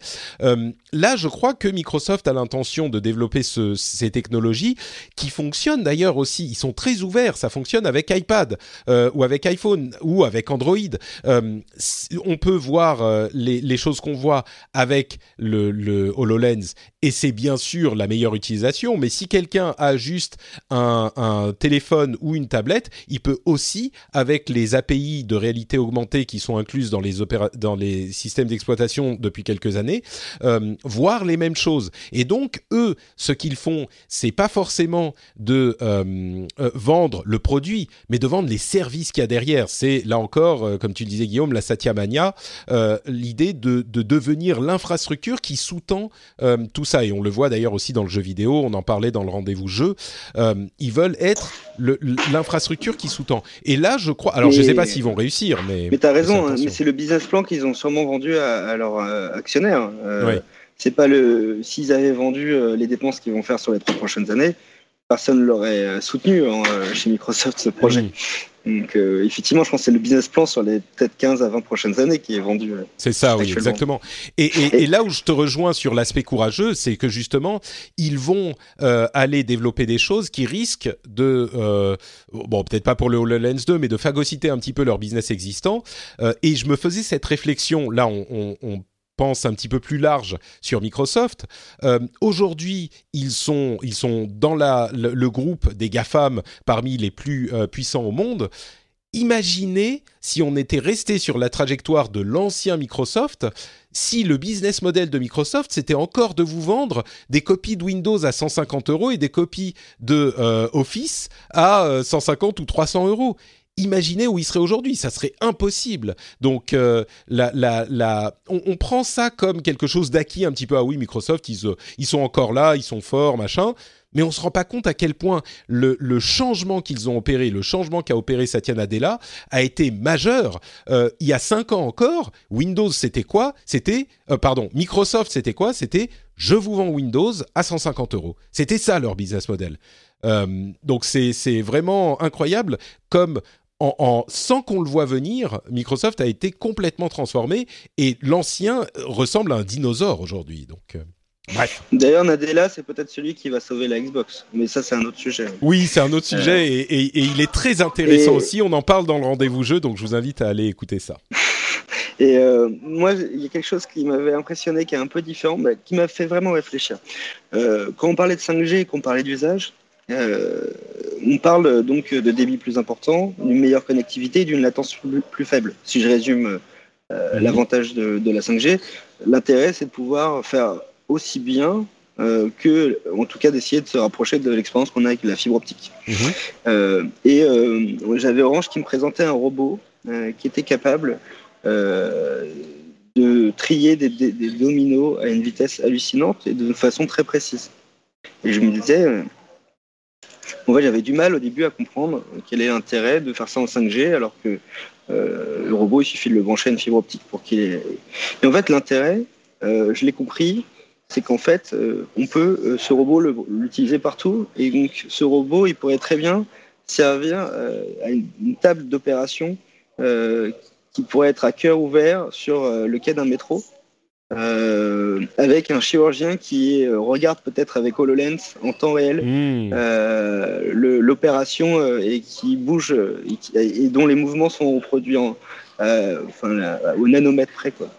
C'est très intéressant comme utilisation effectivement. Et moi, en, en bon, euh, euh, comment dire, en bon sniffer de controverse, je pense immédiatement au fait que pour s'assurer que ce type d'utilisation soit optimal, il faudrait réserver une partie du réseau à ce type d'utilisation, ce qui va complètement à l'encontre de la question de la neutralité du net. Mais peut-être que là, effectivement, ça serait des, on pourrait imaginer des usages euh, qui pourraient être suffisamment importants pour tordre un peu, euh, peut-être pas le coup, mais le poignet à la neutralité du net. Mais là, c'est. Mais tu sais que la plupart des bandes de fréquences sont euh, réservées aux militaires.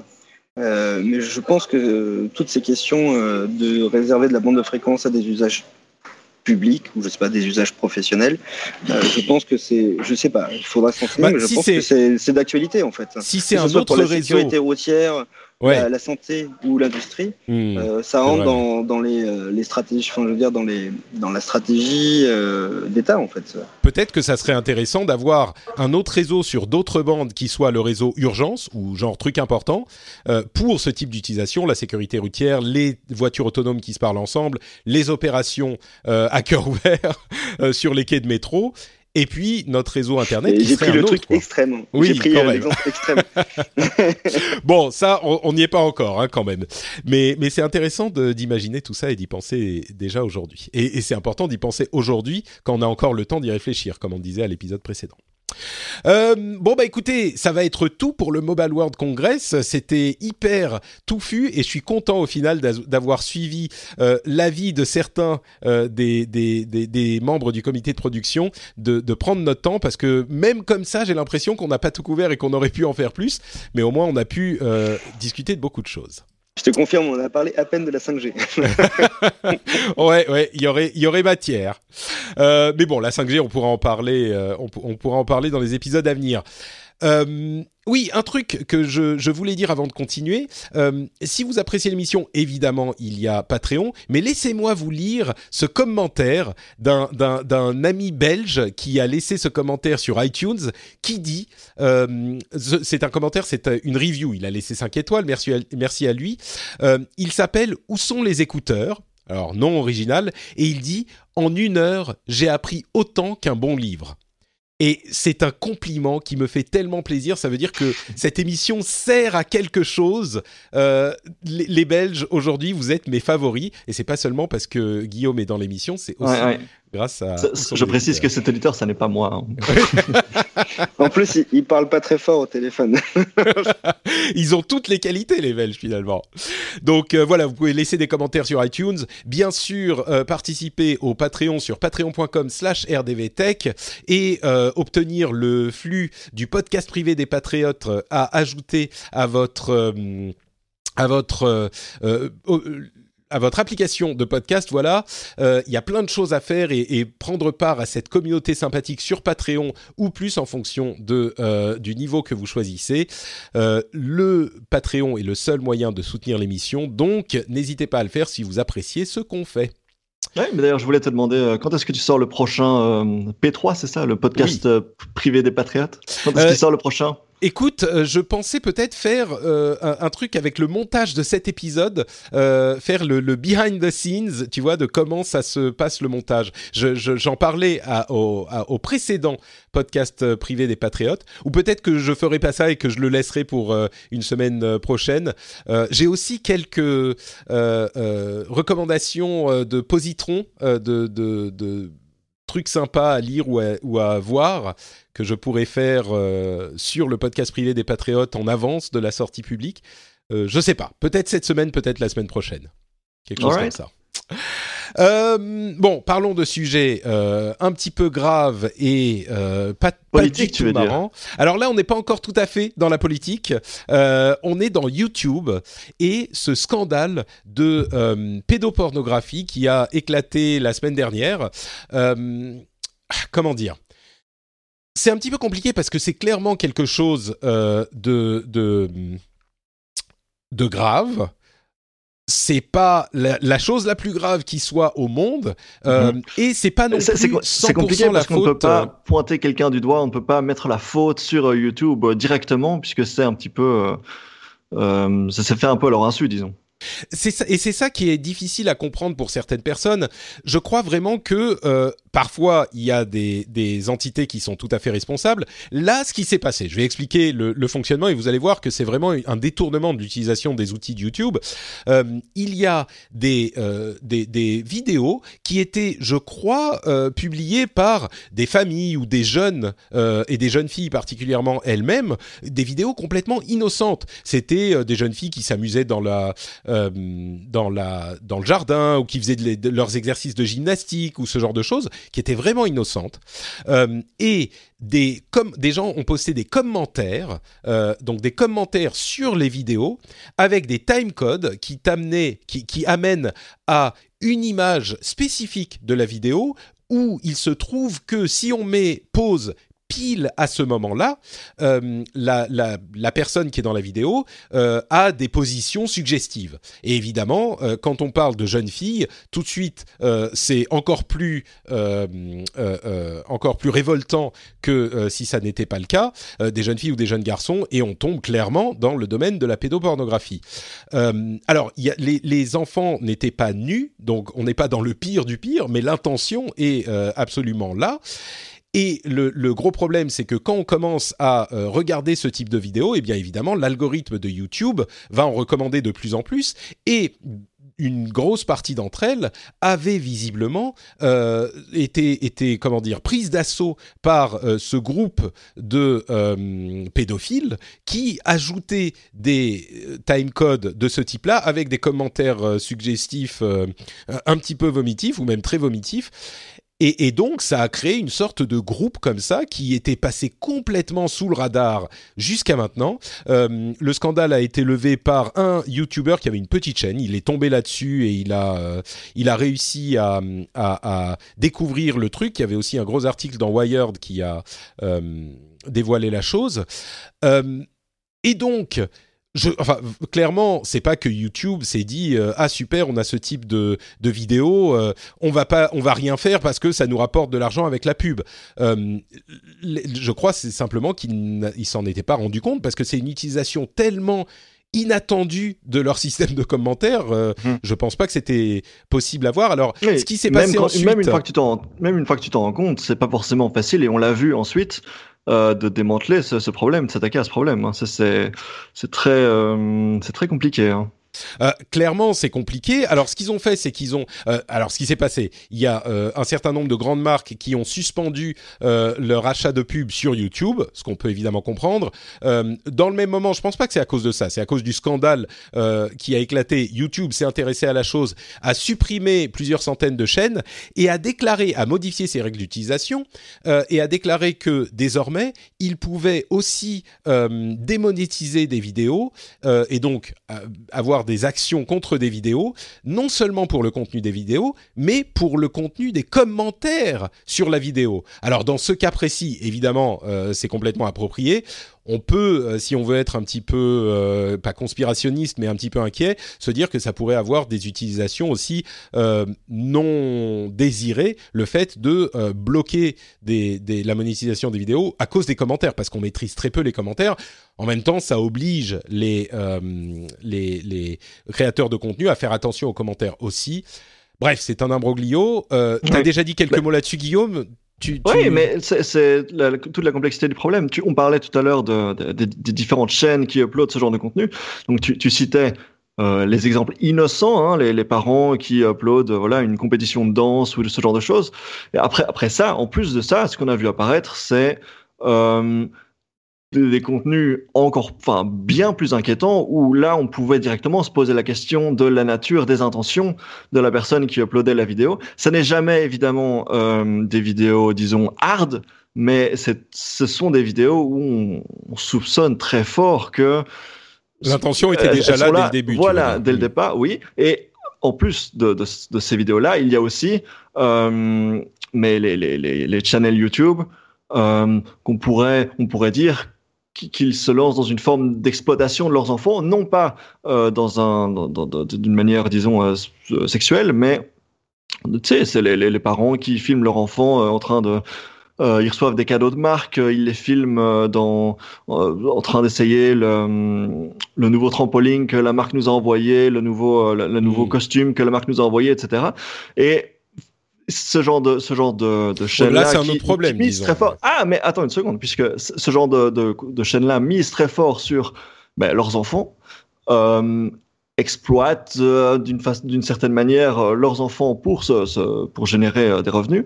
Et ces, ces contenus là aussi étaient voilà étaient victimes de ce genre de commentaires. Oui tout à fait. Donc c'est un problème très complexe qui concerne différents types de, de vidéos, pas seulement euh, des gens tout à fait innocents, je dirais. Mmh, oui, effectivement, c'est euh, important de le signaler.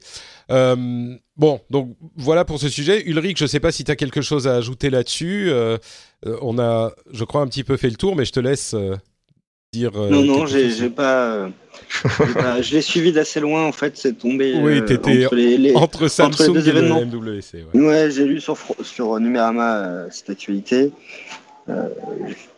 C'est bon, euh, bon voilà, j'ai pas plus de oui, oui, non, mais commentaires. on a, euh, on, on a, on a fait le tour, je pense. on a- Euh, vraiment fait le tour, hein. mais c'est un sujet très important. façon. On est d'accord. Euh, bon, il y avait d'autres d'autres sujets sur la gestion des vidéos anti-vaccins et de ce genre de contenu qui pourraient être discutés aussi. Il y a le fait que dans certains appareils Nest, Google avait mis un microphone sans le documenter, donc euh, les gens ont découvert euh, pour euh, à, l'occasion de la l'ajout d'une fonctionnalité de Google Assistant dans leur appareil que l'appareil avait déjà un micro. Et, et donc évidemment c'est un petit peu problématique parce que là encore je dirais là j'ai moins envie d'excuser Google mais je dirais s'ils disent qu'il y a un micro euh, enfin il y a un appareil qui a un micro et c'est ce qu'ils ont acheté mais ils veulent, veulent pas l'activer ils le laissent pour le cas où plus tard est-ce qu'il faut dire qu'il y a un micro quand même? Oui je crois qu'il devrait être quelque part dans les specs mais et ils l'ont pas fait mais en même temps s'il y a un micro les gens vont s'attendre à ce qu'ils puissent utiliser le micro pour d'autres choses. Bon je crois que euh, clairement dans, notre euh, univers où la comment dire la, la sécurité et la vie privée est si importante, ils auraient dû Mhm. le dire, on est d'accord Ouais, c'est vraiment euh, stupide. euh, c'est- c'est- c'est, euh, pour moi, c'est inconcevable. Quoi. Ouais. On peut, on peut, on pouvait très bien euh, déployer par la suite des fonctions euh, qui profitent des composants qui ont été annoncés. Et t'es bien content de pouvoir avoir une nouvelle fonction sur ton, euh, sur ton appareil, mais, euh, mais découvrir qu'il y a ce type euh, de capteur euh, dans ce type d'appareil, c'est ouf. Enfin, moi, je trouve ça. Oui, surtout euh, qu'ils n'étaient pas obligés d'en faire euh, tout un plat dans la présentation marketing et tout. Ils auraient pu le mettre dans les euh, caractéristiques techniques euh, au fin fond de la, de la fiche pour que les gens qui s'intéressent à ces choses-là le sachent. Euh, La, la question que j'ai envie de poser, c'est est-ce que c'est strictement un problème, un, un scandale euh, de l'ordre de la communication, de l'ordre du, du, du, du PR, ou bien est-ce que euh, Google s'expose à euh, des, des, problèmes juridiques euh, légaux euh, à cause de ce scandale Euh, Est-ce qu'on sait ça? Je, je pense pas, mais c'est pas exclu. Ensuite, ça va dépendre de, de l'intention des, euh, des tribunaux et des prosécuteurs. Mais je, je, je pense Oui, qu'a priori, ils ont. Il y aura certainement un faire, quoi. Américain qui essaiera. Ah, peut-être, oui. Ça, s'il y a un procès. euh, Oui, oh, tu veux dire au civil, ça, c'est tout à fait possible. oui, c'est ça, oui. Euh, justement, en parlant de procès et de, euh, de, de contradictions justifiées, euh, tu m'as fait remarquer, Guillaume, que quand je parlais de l'article 11, euh, qui spécifie de l'article 11 de la nouvelle loi sur le droit d'auteur, qui est en cours de vote euh, au niveau La, de la- l'Union la européenne. directive européenne, Patrick. La directive européenne, merci, sur le droit d'auteur. Euh, donc la- l'article 11 parle des liens qui pourraient être monétisés, ou en tout cas de la manière dont il faut monétiser tous les contenus, y compris les liens. Euh, tu disais que euh, dans la manière dont je l'expliquais, on pouvait comprendre que tout le monde était concerné par le fait de devoir payer, euh, y compris les individus. Et tu m'as très justement repris à ce propos. Le droit voisin, donc, qui est donc la question d'utiliser un extrait, une image, un titre de l'article et d'être sujet donc à ce droit voisin et éventuellement à une rémunération euh, financière de, l'auteur. Ça ne concerne pas euh, Monsieur et Madame tout le monde, ça concerne et c'est là que évidemment il y a beaucoup de choses à discuter sur cet article, mais dans ce cas-ci, ça concerne ce qu'ils appellent les grandes plateformes commerciales. Donc et là, c'est donc un texte qui a une, une nature, c'est une directive, donc c'est chaque État membre qui devra définir exactement ce que ça veut dire. Donc c'est très flou, c'est très problématique, c'est très inquiétant. Mais en tout cas, à l'heure actuelle, ce, qu'on sait déjà, c'est que ça ne concerne pas Monsieur et Madame tout le monde. Et je pense que c'est important de, clarifier ça. Mais alors, euh, Guillaume, moi je te, je te réponds. Euh, certes, c'est vrai, si on a un blog euh, complètement personnel et qui est très peu visité, j'imagine bien que de toute façon, les grandes marques ou les grandes publications ne viendront pas te chercher des, des noises pour euh, 10 vues par, euh, par jour ou, ou 50 vues par semaine. Mais si je publie un de ces contenus euh, protégés sur une plateforme sociale du type Twitter ou Facebook ou Reddit, qu'est-ce qui se passe là Euh, Est-ce que c'est pas l'individu qui est responsable ou est-ce que bon, je je je, je, je tords un petit peu là, mais je pense que ces questions vont devoir se poser. Ah, mais c'est toute la toute l'ambiguïté de ce texte, c'est qu'il est ambigu, c'est qu'il n'est pas très mm. clair. Et donc clairement, ce qui est ciblé, ce sont les plateformes automatisées, style euh, Google News, Apple News, euh, les euh, TechMeme, etc., qui font ça de manière très automatisée et qui reprennent euh, le, contenu de l'article sans rémunérer l'auteur. mais oui, mais effectivement, y a, ça n'est pas assez clairement défini pour qu'on puisse ne pas s'inquiéter. Ça, c'est mm. tu, tu, touches à quelque chose. Bon, on en arrive aux questions un petit peu politiques avec la Russie tiens, euh, il y a un, un, test ah, qui va Patrick, est-ce que tu, est-ce que tu entends ce, ce son? C'est le son que font euh, que fait le podcast quand 50% des auditeurs en, en colère arrêtent d'écouter le podcast. Bon, hey, on a quand même eu euh, quoi, presque une heure et demie d'émission déjà, donc euh, c'est presque ce que suggéraient certains sur les du, du, dans la discussion qu'on a eue sur le fait de faire un podcast de 3 heures. J'avais voté en faveur de la politique. D'accord, bon, euh, donc tu es satisfait. Euh, et donc, la Russie va faire un test pour euh, couper entièrement les connexions entre son réseau Internet local et le réseau global. pour des questions de sécurité, selon les autorités russes, moi, je trouve. Alors oui, clairement, il est important de savoir si euh, le réseau local, enfin le réseau national, peut continuer à tourner, même s'il est victime d'attaques de l'extérieur, de manière à pouvoir euh, s'assurer que euh, l'infrastructure n'est pas mise à genoux en cas d'attaque d'acteurs mal intentionnés, peut-être d'acteurs étatiques mal intentionnés mais c'est aussi quand même très pratique si on a envie de couper la communication avec l'extérieur à un moment. Et là, ils en auront aussi la possibilité. Donc, euh, je ne sais pas si je suis trop inquiet ou, réaliste, mais moi, ça me paraît un petit peu. Si c'était un autre pays qui faisait ça, je serais peut-être un peu moins inquiet. Je ne sais pas si vous avez une, euh, vision sur, euh, une opinion sur cette, sur cette question. je pense que tu as tout dit. Hein. C'est inquiétant. Euh, en particulier parce que c'est la Russie. Euh, mais après voilà, on peut pas, on peut pas encore euh, leur faire de reproches à ce stade puisque. Ouais. Moi, je crois que le, enfin bon, bref, c'est cette guerre froide nouvelle génération qui me qui m'inquiète. Ah oui. Oui, oui, ça, ça fait penser aussi un petit peu à tout, tout l'aspect géopolitique quand, quand on parlait des, euh, des backdoors chinoises dans les cartes chez Apple, etc. Mais voilà, on, est clairement dans une ère euh, de bah, cyber warfare. Ouais, c'est clairement la guerre froide. Ouais. Euh, bah tiens, en parlant de guerre froide, les États-Unis ont sont en train de, de, de, continuer à avancer avec un, leur Cloud Act qui donne en fait au gouvernement américain l'autorité d'aller chercher des données sur des euh, citoyens américains a priori, même si ces données sont stockées dans un autre État. Euh, comme euh, par exemple, on a déjà vu le problème se poser dans les tribunaux, les données d'un citoyen américain étaient stockées en Irlande sur des serveurs en Irlande, et l'autorité du tribunal américain à aller demander euh, la livraison de ces données aux autorités euh, irlandaises était, en était remise en question, même pas en Irlande, mais même aux États-Unis. Et bien là, ils sont en train de s'en donner les moyens locaux.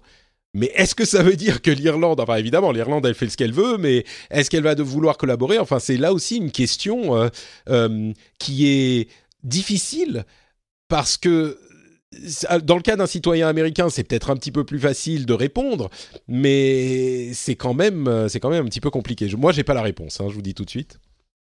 Mmh. Et Vas-y, j'allais j'allais parler d'un autre ah sujet aussi, mais j'allais juste dire que voilà, c'est toute la question de la, souveraineté des États et des États-Unis qui n'en ont un peu rien à faire, quoi. Bah oui et non, euh, c'est c'est quelque chose qui peut se passer dans l'autre sens aussi. Euh, si jamais un citoyen, enfin un État, euh, je sais pas, on va reprendre l'Irlande, mais a besoin de données qui sont stockées aux États-Unis, peut-être qu'il y a un échange de bons procédés qui peut s'établir. Là, c'est des des nouvelles questions légales qui se posent et peut-être qu'il faut de la même manière qu'on a des accords, je sais pas, de visa, par exemple, euh, peut-être qu'il faut, euh, ou de euh, blanchiment d'argent, ou de transactions financières, peut-être qu'il faut établir ce genre d'accord pour le, voyage des données également. C'est pas forcément l'un des, des, États qui s'impose à l'autre. Mais là, c'est une première étape pour dire, bah voilà, nous on se pose cette question, nous on pense que oui, est-ce que vous voulez travailler avec nous? Est-ce que je t'ai convaincu? Hmm, À moitié. Je, crois- je crois, je, je crois que je ne m'y connais pas assez pour être. D'accord, ok. Bon, bah moi non plus, donc c'est bien, on est sur la même longueur d'onde. Euh, Ouais, moi, non, je suis sur la même longueur d'onde également. On fait, on fait tous très bien semblant. euh, On n'a bah, pas le 50-50 euh, ici.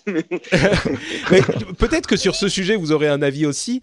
Euh, la police a euh, visiblement aux États-Unis euh, pris l'habitude de faire des, euh, des, des demandes de localisation inversées, c'est-à-dire que au lieu de demander si un téléphone était bien présent à un endroit euh, ou de prendre les données d'un téléphone dont ils savaient qu'il était présent à un endroit, ils ont pris l'habitude de demander aux opérateurs euh, de téléphonie mobile euh, de donner toutes les données sur tous les téléphones qui étaient présents à un endroit. Évidemment, on pense aux scènes de crime.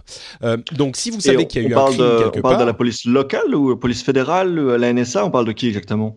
Ah bah là, on parle de police, euh, je pense locale. Euh, je t'avoue que je suis pas. Bah, Donc ça doit, ça doit être validé alors par un juge, et donc ça veut dire qu'il y a des juges qui permettent euh, ce genre d'approche euh, très large, par, par filet, entre guillemets. Euh, Eh ben, c'est inquiétant pour le coup. C'est, mais tu sais, on, on, on se pose la question. À mon avis, la question est légitime parce que là encore, euh, c'est vrai que c'est quelque chose de très large. Mais s'il y a eu un meurtre et que tu dis, mais attends, on aimerait bien savoir qui était là, euh, on pourrait avoir regardé les les caméras de surveillance qui étaient sur, comme on voit dans tous les films et dans toutes les séries, les caméras de surveillance qui étaient de- dans la rue d'en face, dans le distributeur de billets ou ce genre de choses.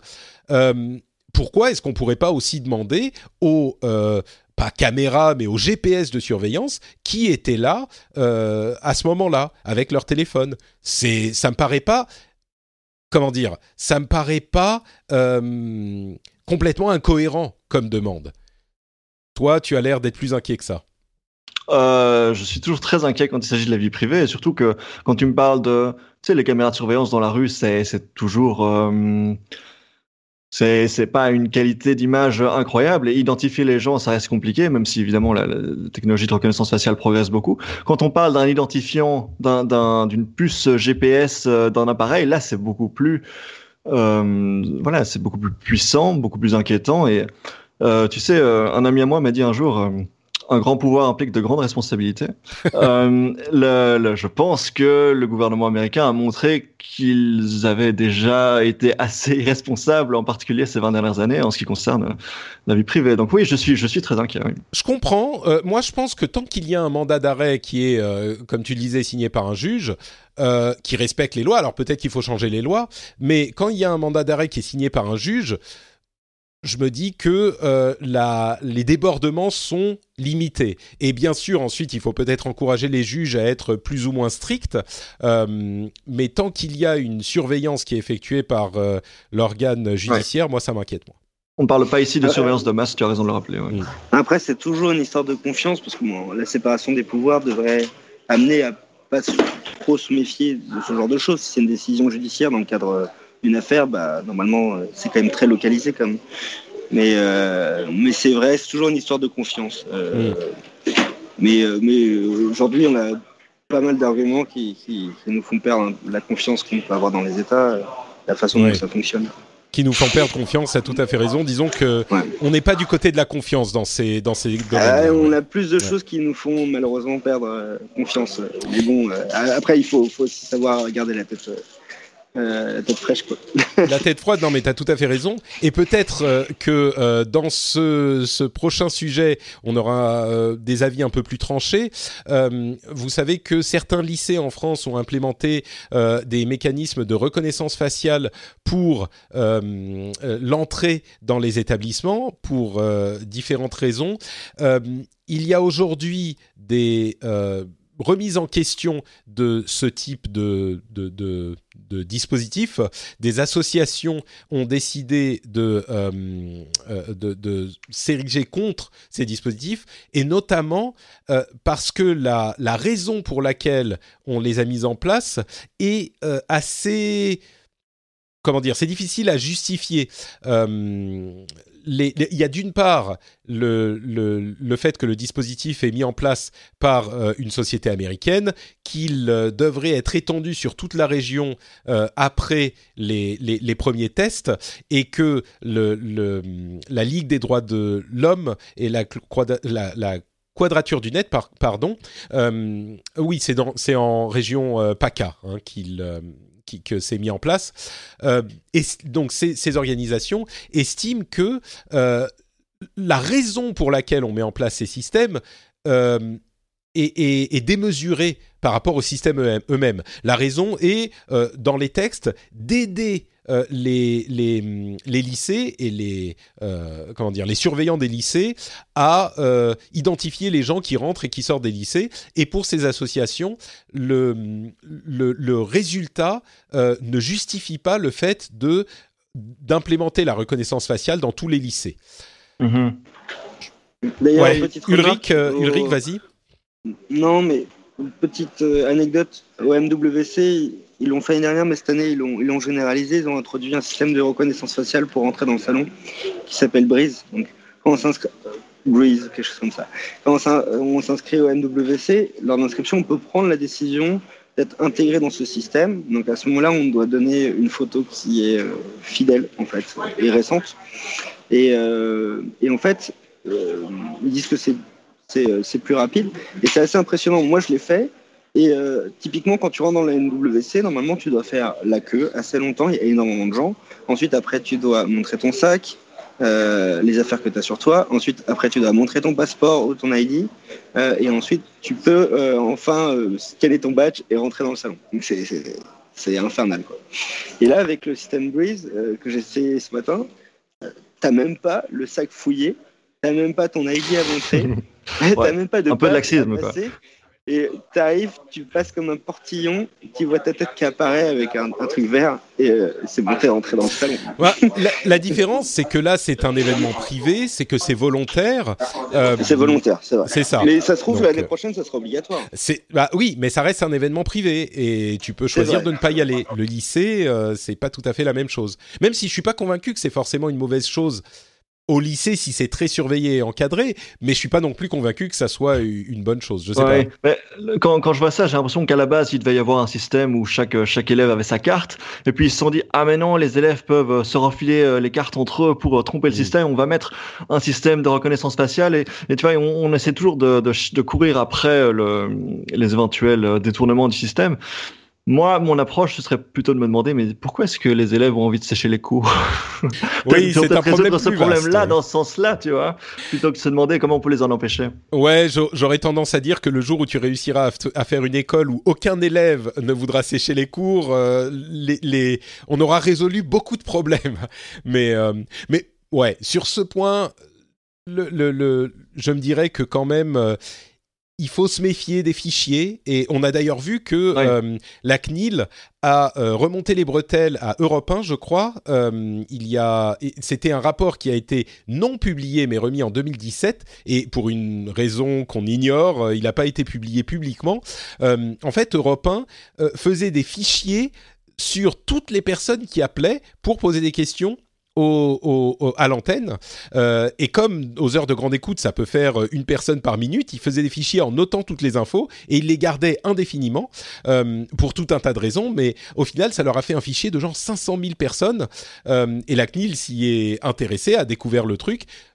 La, Europe 1 a visiblement résolu le problème, mais, mais en fait, un truc qui est qu'il faut comprendre, c'est qu'il faut se méfier des fichiers et ça sous-tend toute notre politique de euh, surveillance ou de, non-surveillance et de vie privée, c'est que les fichiers, alors on pourrait expliquer, ça prendrait un épisode entier, pourquoi il faut se méfier des fichiers, mais c'est pour ça que euh, c'est cette question de euh, reconnaissance faciale au lycée est préoccupante parce que ça établit des fichiers et, ensuite on ne sait pas quelle utilisation on va en faire. Quoi. C'est mmh, mmh. le truc en lui-même n'est pas forcément inquiétant, mais les suites pourraient l'être. Oui, Ulrich? Mais c'est comme tout ce qui est lié au RGPD, au début ça a fait peur en disant euh, on va plus pouvoir enregistrer de données et que ça allait exploiter.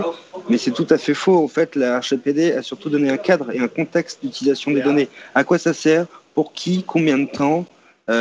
Où elles sont stockées, quel est le niveau de sécurité du stockage? C'est exactement ça. Donc aujourd'hui, les données, elles sont pour un objectif précis, elles sont supprimées au bout d'un moment. Et en fait, elle, cette loi n'interdit pas l'utilisation des données. Elle veut juste faire en sorte qu'on fasse une utilisation qui est intelligente euh, et respectueuse. Et transparente, oui. Ouais. Et transparente. Et, et peut-être qu'après discussion, euh, il sera décidé, établi que ce type de, de mécanisme est souhaitable dans certaines conditions, avec euh, une certaine durée d'utilisation, une certaine euh, sécurité des données dans les lycées. Peut-être qu'on arrivera à la conclusion que ça n'est pas le cas, mais il est important d'avoir la discussion. Quoi.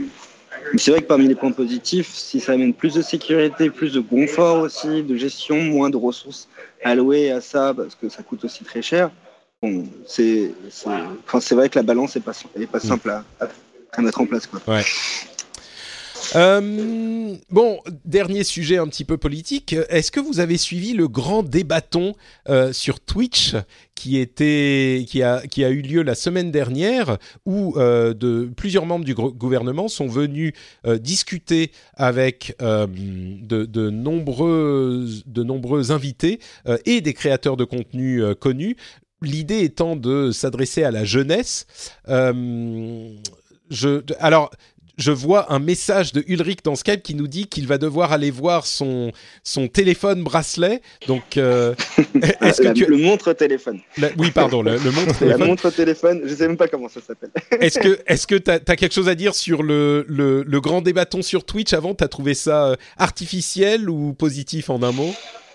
J'ai l'impression. Bah, moi, ce que j'ai vu, c'est que je me suis connecté quelques minutes et j'ai trouvé que les commentaires étaient hyper propres. J'ai jamais vu ça sur le web. Donc, euh, donc, euh, je sais pas si je suis tombé au bon moment, mais euh, mais il y avait des questions pertinentes, pas de, de trolls. il, a dû avoir une, top modération. Mais euh, moi, je trouve que c'est intéressant que, que finalement, ça reste un canal de communication comme un autre. Hmm. Euh, je ne sais pas si c'était entièrement euh, adapté à ce canal de communication, mais, euh, mais comme n'importe quelle entreprise, enfin n'importe quelle, j'allais dire entreprise, mais n'importe quel acteur, l'État peut communiquer de toute façon et utilise ce, type de canal. Donc, moi, ça m'a pas choqué plus que ça. Je trouvais ça, je trouvais que la démarche était plutôt intelligente. Peut-être que c'était pas assez adapté au format. Euh, J'ai l'impression que les gens qui ont suivi ce, ce live finalement, euh, c'était peut-être des fans de la République en marche et, et peut-être pas la population qu'on retrouve euh, habituellement sur Twitch. C'est peut-être ça qui est dommage. Alors, c'était organisé par Acropolis, qui est une chaîne Twitch, si je ne m'abuse, et notamment Hugo Décrypte. On va continuer à en parler, mais je vais te laisser filer, du coup, Ulrich. merci beaucoup d'avoir été là. C'était vraiment un plaisir, c'était vraiment intéressant, même la partie politique sur laquelle je suis un peu plus déconnecté en ce moment. C'est vraiment chouette. Bravo, Patrick. Merci beaucoup, je suis content que ça t'ait plu. Euh, on le rappelle, euh, euh, Frandroid, Numérama, Humanoid et ton compte Twitter, c'est Ulrich Rosier, si je ne m'abuse. Ouais, ouais, maintenant j'ai juste un peu le temps d'être sur Twitter. eh ben, on te, on te, euh, on mettra le lien dans, dans, de ton compte Twitter dans les notes de l'émission. Merci beaucoup, bon courage pour la suite. Ulrich. Salut. Ciao. À, à très vite. Ciao. Donc, on conclut ouais, sur bah donc on le parlait grand du, débatton. du, ouais. du grand débatton. Moi, je ne l'ai pas regardé puisque ça ne me concerne pas réellement. Je pense que, je pense que tu le sais. Euh, mais en tout cas, de, sur le papier, quand je le lis comme ça, je me dis que ça va dans le bon sens. On, on fait un pas vers euh, la jeunesse. Après, si, si comme le disait Ulrich, euh, c'est principalement des fanboys euh, de, de, du, du, parti en question qui ont regardé et pas le grand public effectivement, il euh, y, y, a des points à améliorer. Mais est-ce que toi, tu l'as regardé? Qu'est-ce que tu en as pensé? Alors moi, j'en ai regardé peut-être deux heures, quelque chose comme ça. Et, ah et quand, du coup, quand même. Ouais, ouais, j'ai regardé un petit peu parce que je voulais savoir vraiment ce que ça donnait.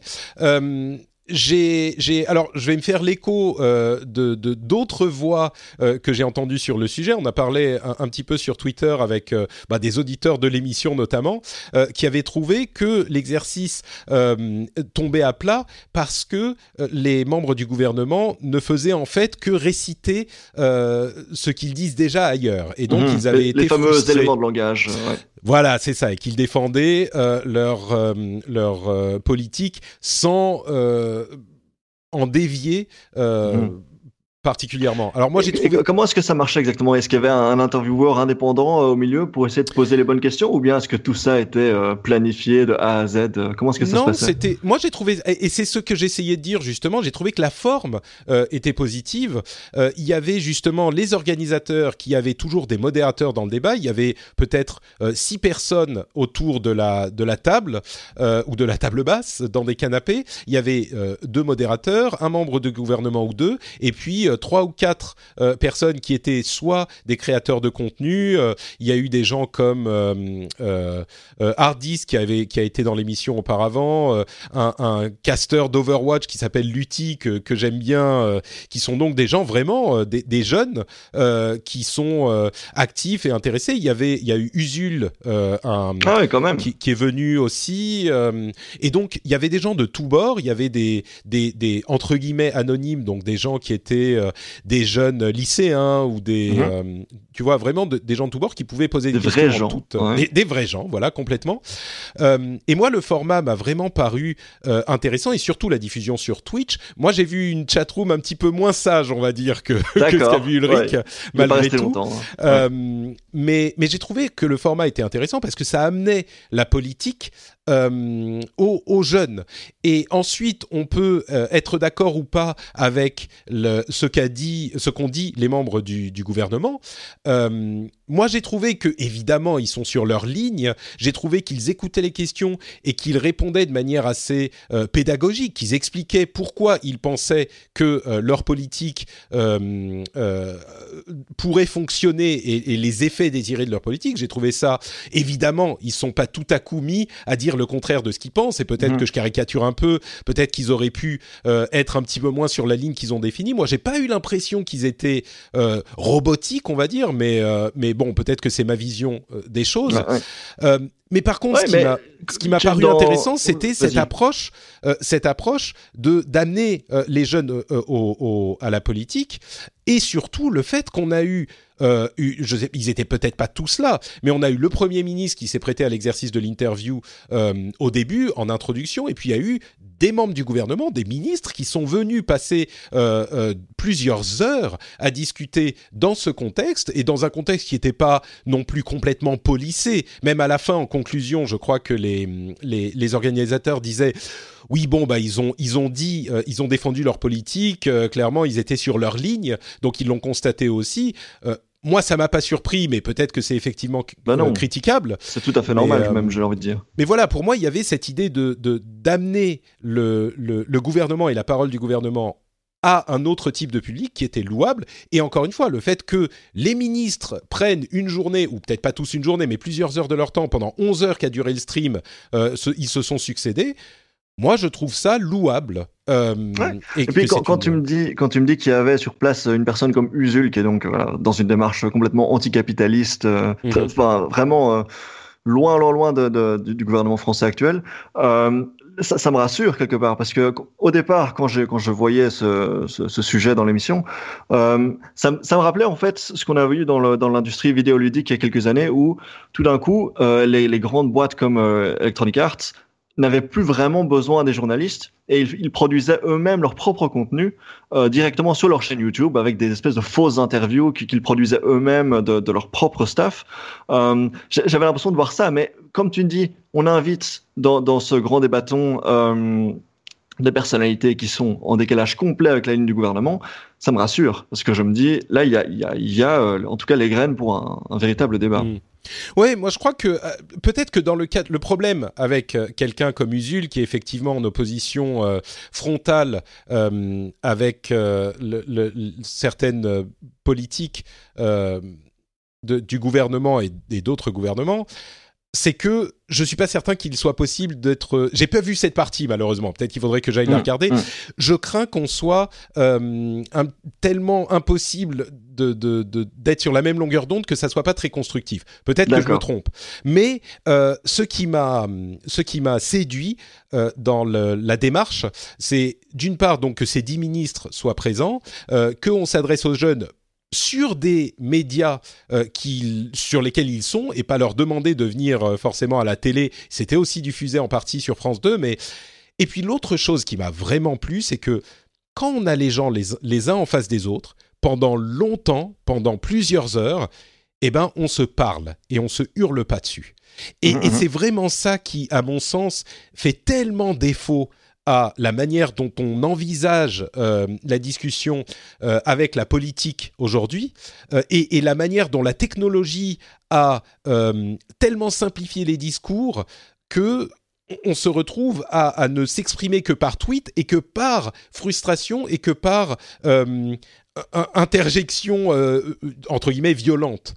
Et, et là, euh, Ouais, ça nuit à l'échange, c'est ce que tu veux dire. ouais. c'est ça. Mhm. Et, et, et ça veut pas dire qu'il faut être d'accord. Et moi, Dieu sait que je me fais toujours l'avocat du diable et que dans certaines émissions, comme le, le Phileas Club, pour ceux qui la suivent, une émission en anglais, je parle avec des gens avec lesquels je suis super 100% pas d'accord.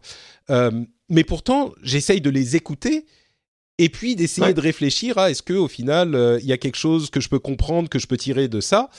Et, et au final, je suis quand même pas d'accord, mais au moins, j'ai pas l'impression qu'il y a de l'autre côté du compte Twitter une sorte de monstre sanguinaire qui ne veut que mon, mon malheur. Mhm. Euh, Mais on, on- on l'avait rapidement évoqué quand tu étais venu dans, dans mon podcast. Euh, tu, Mhm. tu as, je crois, d'après ce que tu, tu disais, euh, un, un vague fantasme, un, un rêve distant de peut-être toi-même faire une émission euh, de nature politique en français. Euh, est-ce que, est-ce que le fait d'avoir vu ce grand débatton, ça t'encourage dans cette, dans cette voie-là ou euh, comment est-ce que- j'aimerais où est-ce que tu en es à ce stade? Bah, disons que j'ai toujours mille idées, et mille trucs que je voudrais faire, et euh, là, euh, entre les le passage hebdo de l'émission, le fait que j'ai fait ce virage communautaire sur le Patreon qui me prend euh, genre deux fois plus de temps que ça me prenait avant, c'est toujours le temps qui me manque. Mais oui, moi j'aimerais effectivement avoir un, un, un contexte politique où je pourrais effectivement amener euh, des gens de- de- d'opinions variées, Ouais, comme ouais. je le fais sur le Phileas Club, et où on se parle, parce que je pense que c'est vraiment ça qui, qui manque. Et, j'ai trouvé que le grand débatton était un moyen d'utiliser des outils technologiques existants, comme le streaming live de Twitch. Ça, c'est un truc 11 heures, ça aura jamais, aurait jamais pu exister sur une chaîne classique.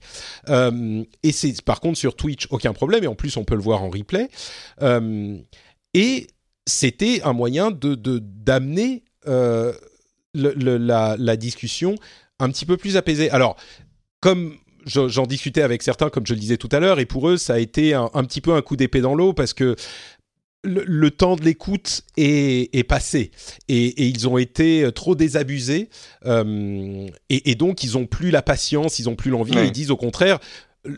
L'apaisement, c'est plus le moment de l'apaisement. Maintenant, il faut, euh, il faut que ça, ça pète en- entre guillemets. Ouais, Le, le Euh, contexte importe aussi. Oui. C'est ça, bien sûr. Et je comprends. Enfin, quand ils disent il faut que ça pète, ils parlent euh, de l'intention, pas de, de violence physique, mais il faut qu'on soit mécontent. Et je comprends cette idée aussi, mais pour moi, il est tellement important que euh, la, la, discussion se fasse dans l'apaisement parce que la démocratie en a besoin. Et on va avoir euh, des, des élections euh, bah, européennes et puis ensuite en 2022. Et c'est à ce moment qu'on fait entendre son mécontentement. Et peut-être qu'en 2022, euh, le gouvernement va se faire complètement ratiboiser et on aura, est-ce que je sais moi, Mélenchon ou Vauquier ou, enfin, je sais pas, quelqu'un d'autre ou les, les, les, les fantômes du PS qui reviendront euh, et, et, et qui, qui, qui réussiront à s'imposer, c'est possible.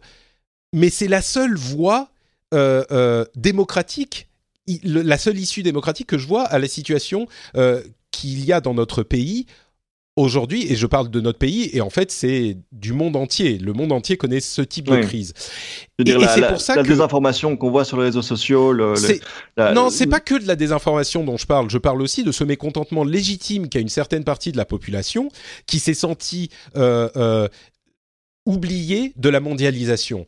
Et ce mécontentement, il s'exprime par le Brexit, par l'élection de Donald Trump, par les Gilets jaunes, par tous ces mouvements populaires qui se sont fédérés. euh, et là, on est vraiment dans la politique plus que dans la, la technologie, même si bon, mais mais ils sont, c'est des mouvements qui sont euh, légitimes, mais le problème, c'est que si on se ferme à la, à la hum, discussion entre guillemets apaisée une fois que le mécontentement a été exprimé, je sais pas où ça mène. Et c'est ça qui m'inquiète. Je crois que euh, les gens qui, diraient, mais je suis désolé, le moment de parler est passé, je pense qu'il y a un petit peu de.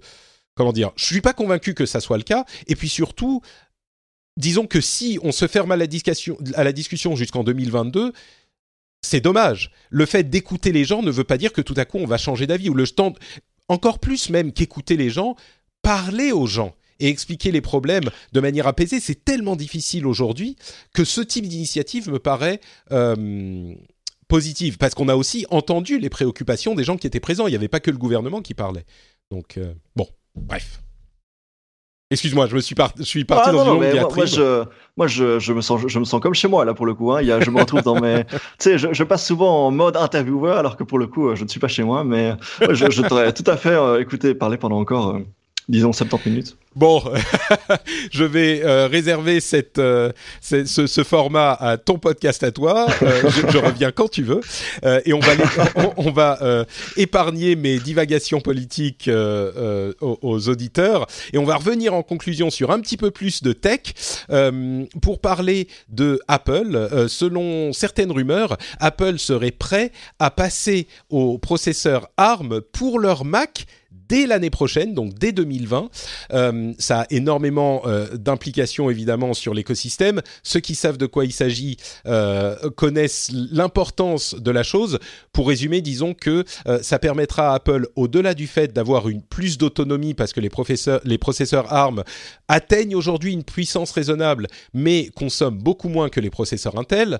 au-delà de ça, ça leur permettrait d'avoir en interne la gestion de la conception de ces processeurs puisqu'ils peuvent faire des processeurs euh, de ce type et pas les processeurs euh, internes, euh, les processeurs Intel, pardon.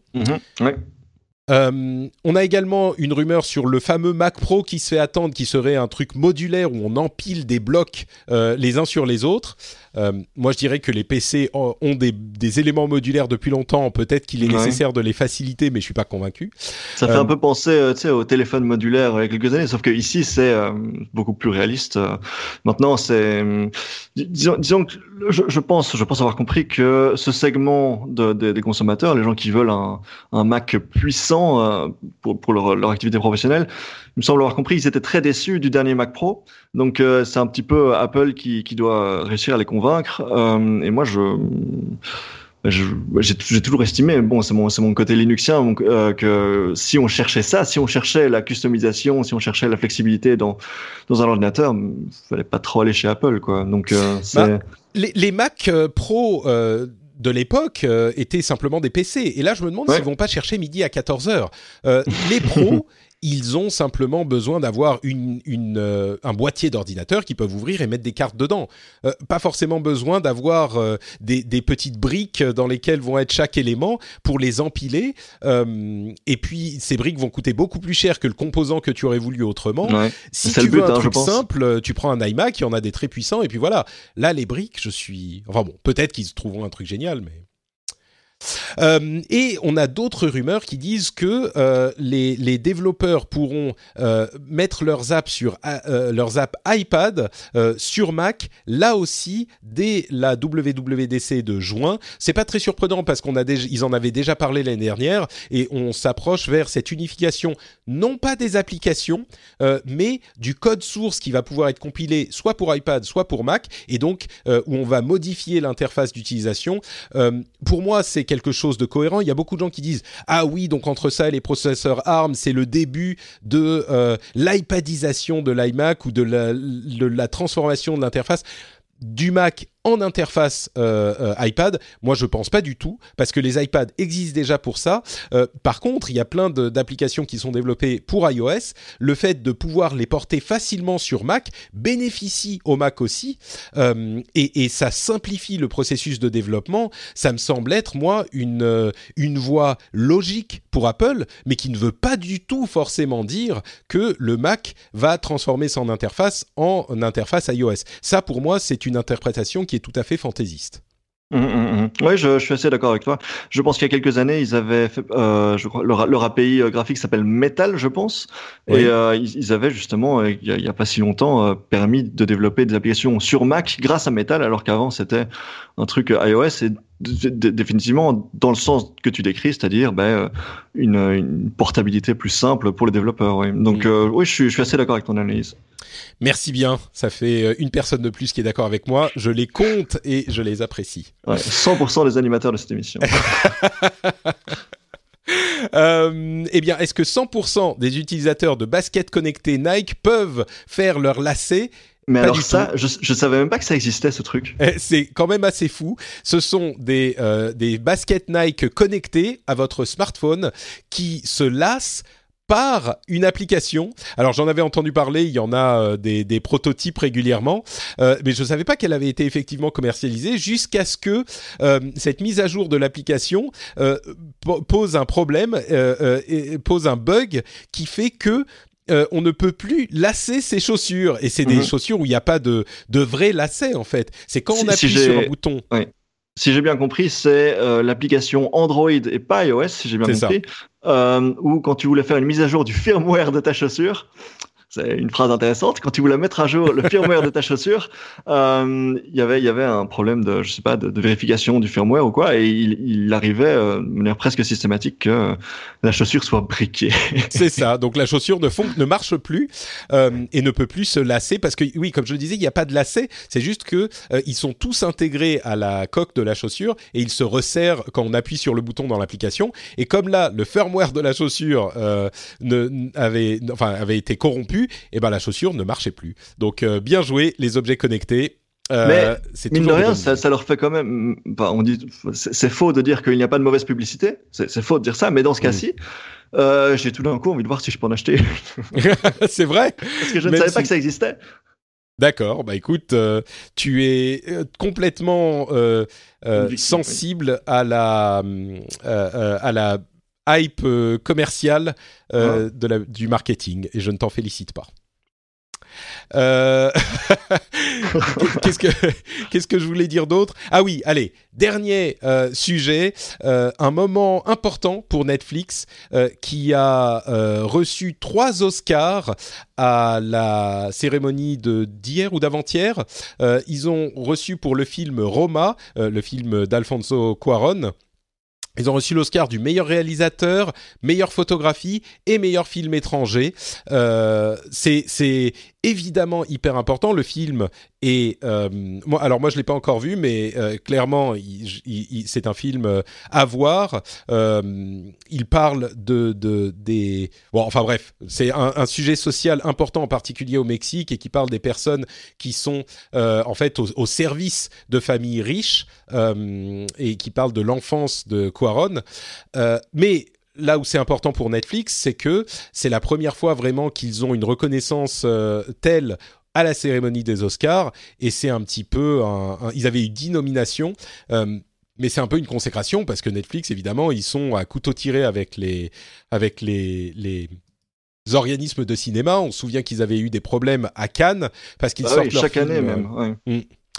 donc euh, bon, maintenant, euh, film produit par Netflix oscarisé.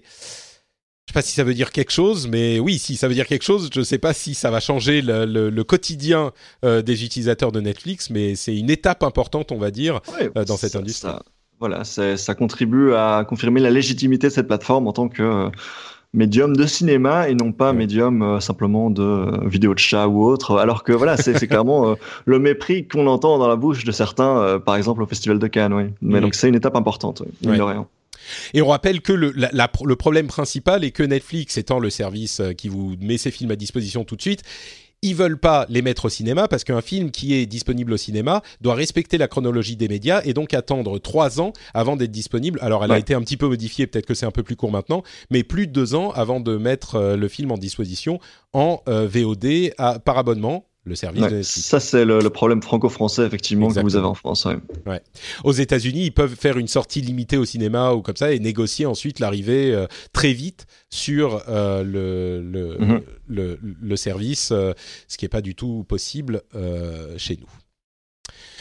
Bon bah écoutez, je crois que ça va faire un épisode euh, bien dodu, comme on le disait, plus de deux heures d'émission. C'est devenu très très rare qu'on fasse ça. Je crois que c'est même l'un des épisodes les plus longs qu'on ait fait depuis longtemps. Mais comme je le disais, il y avait une actualité absolument folle euh, dans toute l'industrie tech, plein de choses dont il fallait discuter. Et euh, conformément à vos choix et vos décisions, on n'a pas euh, choisi l'un ou l'autre. On a tout fait. Bon. On n'a pas fait trois heures, on n'a pas fait un épisode spécial non plus, mais j'espère que vous serez satisfait de euh, euh, cette formule. Euh, Je vous confirme quand même qu'on va pas faire des épisodes de deux heures à chaque fois. Hein. Rassurez-vous, je sais que certains ont du mal à suivre les émissions déjà, donc c'était exceptionnel parce que l'actualité est exceptionnelle. Merci Guillaume d'avoir été présent. pour merci ces à toi Patrick. C'est toujours un plaisir quand tu m'invites. Est-ce que euh, tu peux nous dire où on peut te retrouver, où on peut retrouver ton oui. application, ton podcast? J'ai rendez-vous euh, dans euh, quelques dans, dans, dans deux petites heures euh, avec Frédéric Martel pour mon podcast. Donc Frédéric Martel, c'est euh, ce journaliste qui s'est donc infiltré au Vatican euh, pendant quatre ans et qui révèle euh, dans son livre ce mois-ci tous les secrets de la communauté homosexuelle du Vatican et du culte du secret qui couvre, euh, c'est un peu glauque hein, ce que je veux dire, mais qui couvre voilà les, les, les, abus euh, pédophiles euh, qu'on a pu observer euh, dans l'Église catholique. Il sera dans mon podcast dans quelques semaines. Je l'interviewe cet après-midi. Ça va être très intéressant. Mon podcast qui s'appelle donc 70 minutes avec, où on reçoit des personnalités très intéressantes. On a reçu il y a quelques semaines le directeur de Google Belgique. On a reçu il y a quelques mois enfin, j'ai reçu euh, le, le vice-premier ministre belge Alexander De Croo. On parle aussi, si vous écoutez le rendez-vous tech, vous vous intéressez normalement un petit peu à la technologie. Et si vous aimez ce que fait Patrick, vous êtes, vous avez peut-être des penchants un petit peu féministes comme lui. On a fait un épisode spécial sur la question euh, des, des femmes dans la tech. C'était très intéressant. Et euh, le meilleur est à venir. Et on a même reçu, on a même reçu il y a quelques mois un exilé fiscal français qui s'est installé en Finlande, euh, qui fait des podcasts euh, et, et qui nous a parlé voilà de, son, de ses stratégies d'optimisation, tout ça. C'était très intéressant.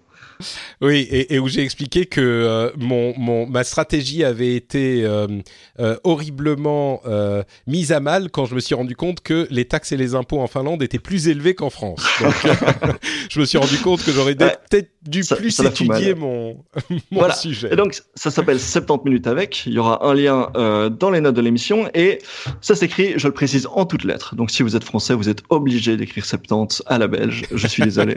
Mais en vrai, je suis pas désolé. Euh, le lien dans l'émission sera vers ton compte Twitter qui est Guy Haché et non pas Guy Hachez. Euh, Uh-huh.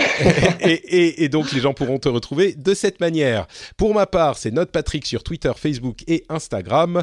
Vous pouvez aussi retrouver cette émission sur frenchspin.fr et venir commenter tout ce dont on a discuté, qu'il s'agisse des téléphones pliables, de leur utilisation et de leur avenir, euh, de du Galaxy S10, S le téléphone ultime au niveau matériel en tout cas, euh, et des sujets politiques hein, euh, qu'on a détaillés également. Et euh, si vous voulez soutenir l'émission, eh ben vous le savez, c'est patreon.com slash rdvtech. Merci à tous ceux qui le font. Vous avez accès du coup à toutes ces interactions communautaires qu'on fait sur Patreon. Vous avez également accès au podcast privé des patriotes euh, pour seulement 1 dollar par épisode. Et puis il y a plus d'accès à différentes choses si vous allez un petit peu plus haut. Je vous remercie donc encore de soutenir l'émission et de m'avoir écouté et de nous avoir écouté. Et on se donne rendez-vous dans une semaine pour un nouvel épisode. Ciao à tous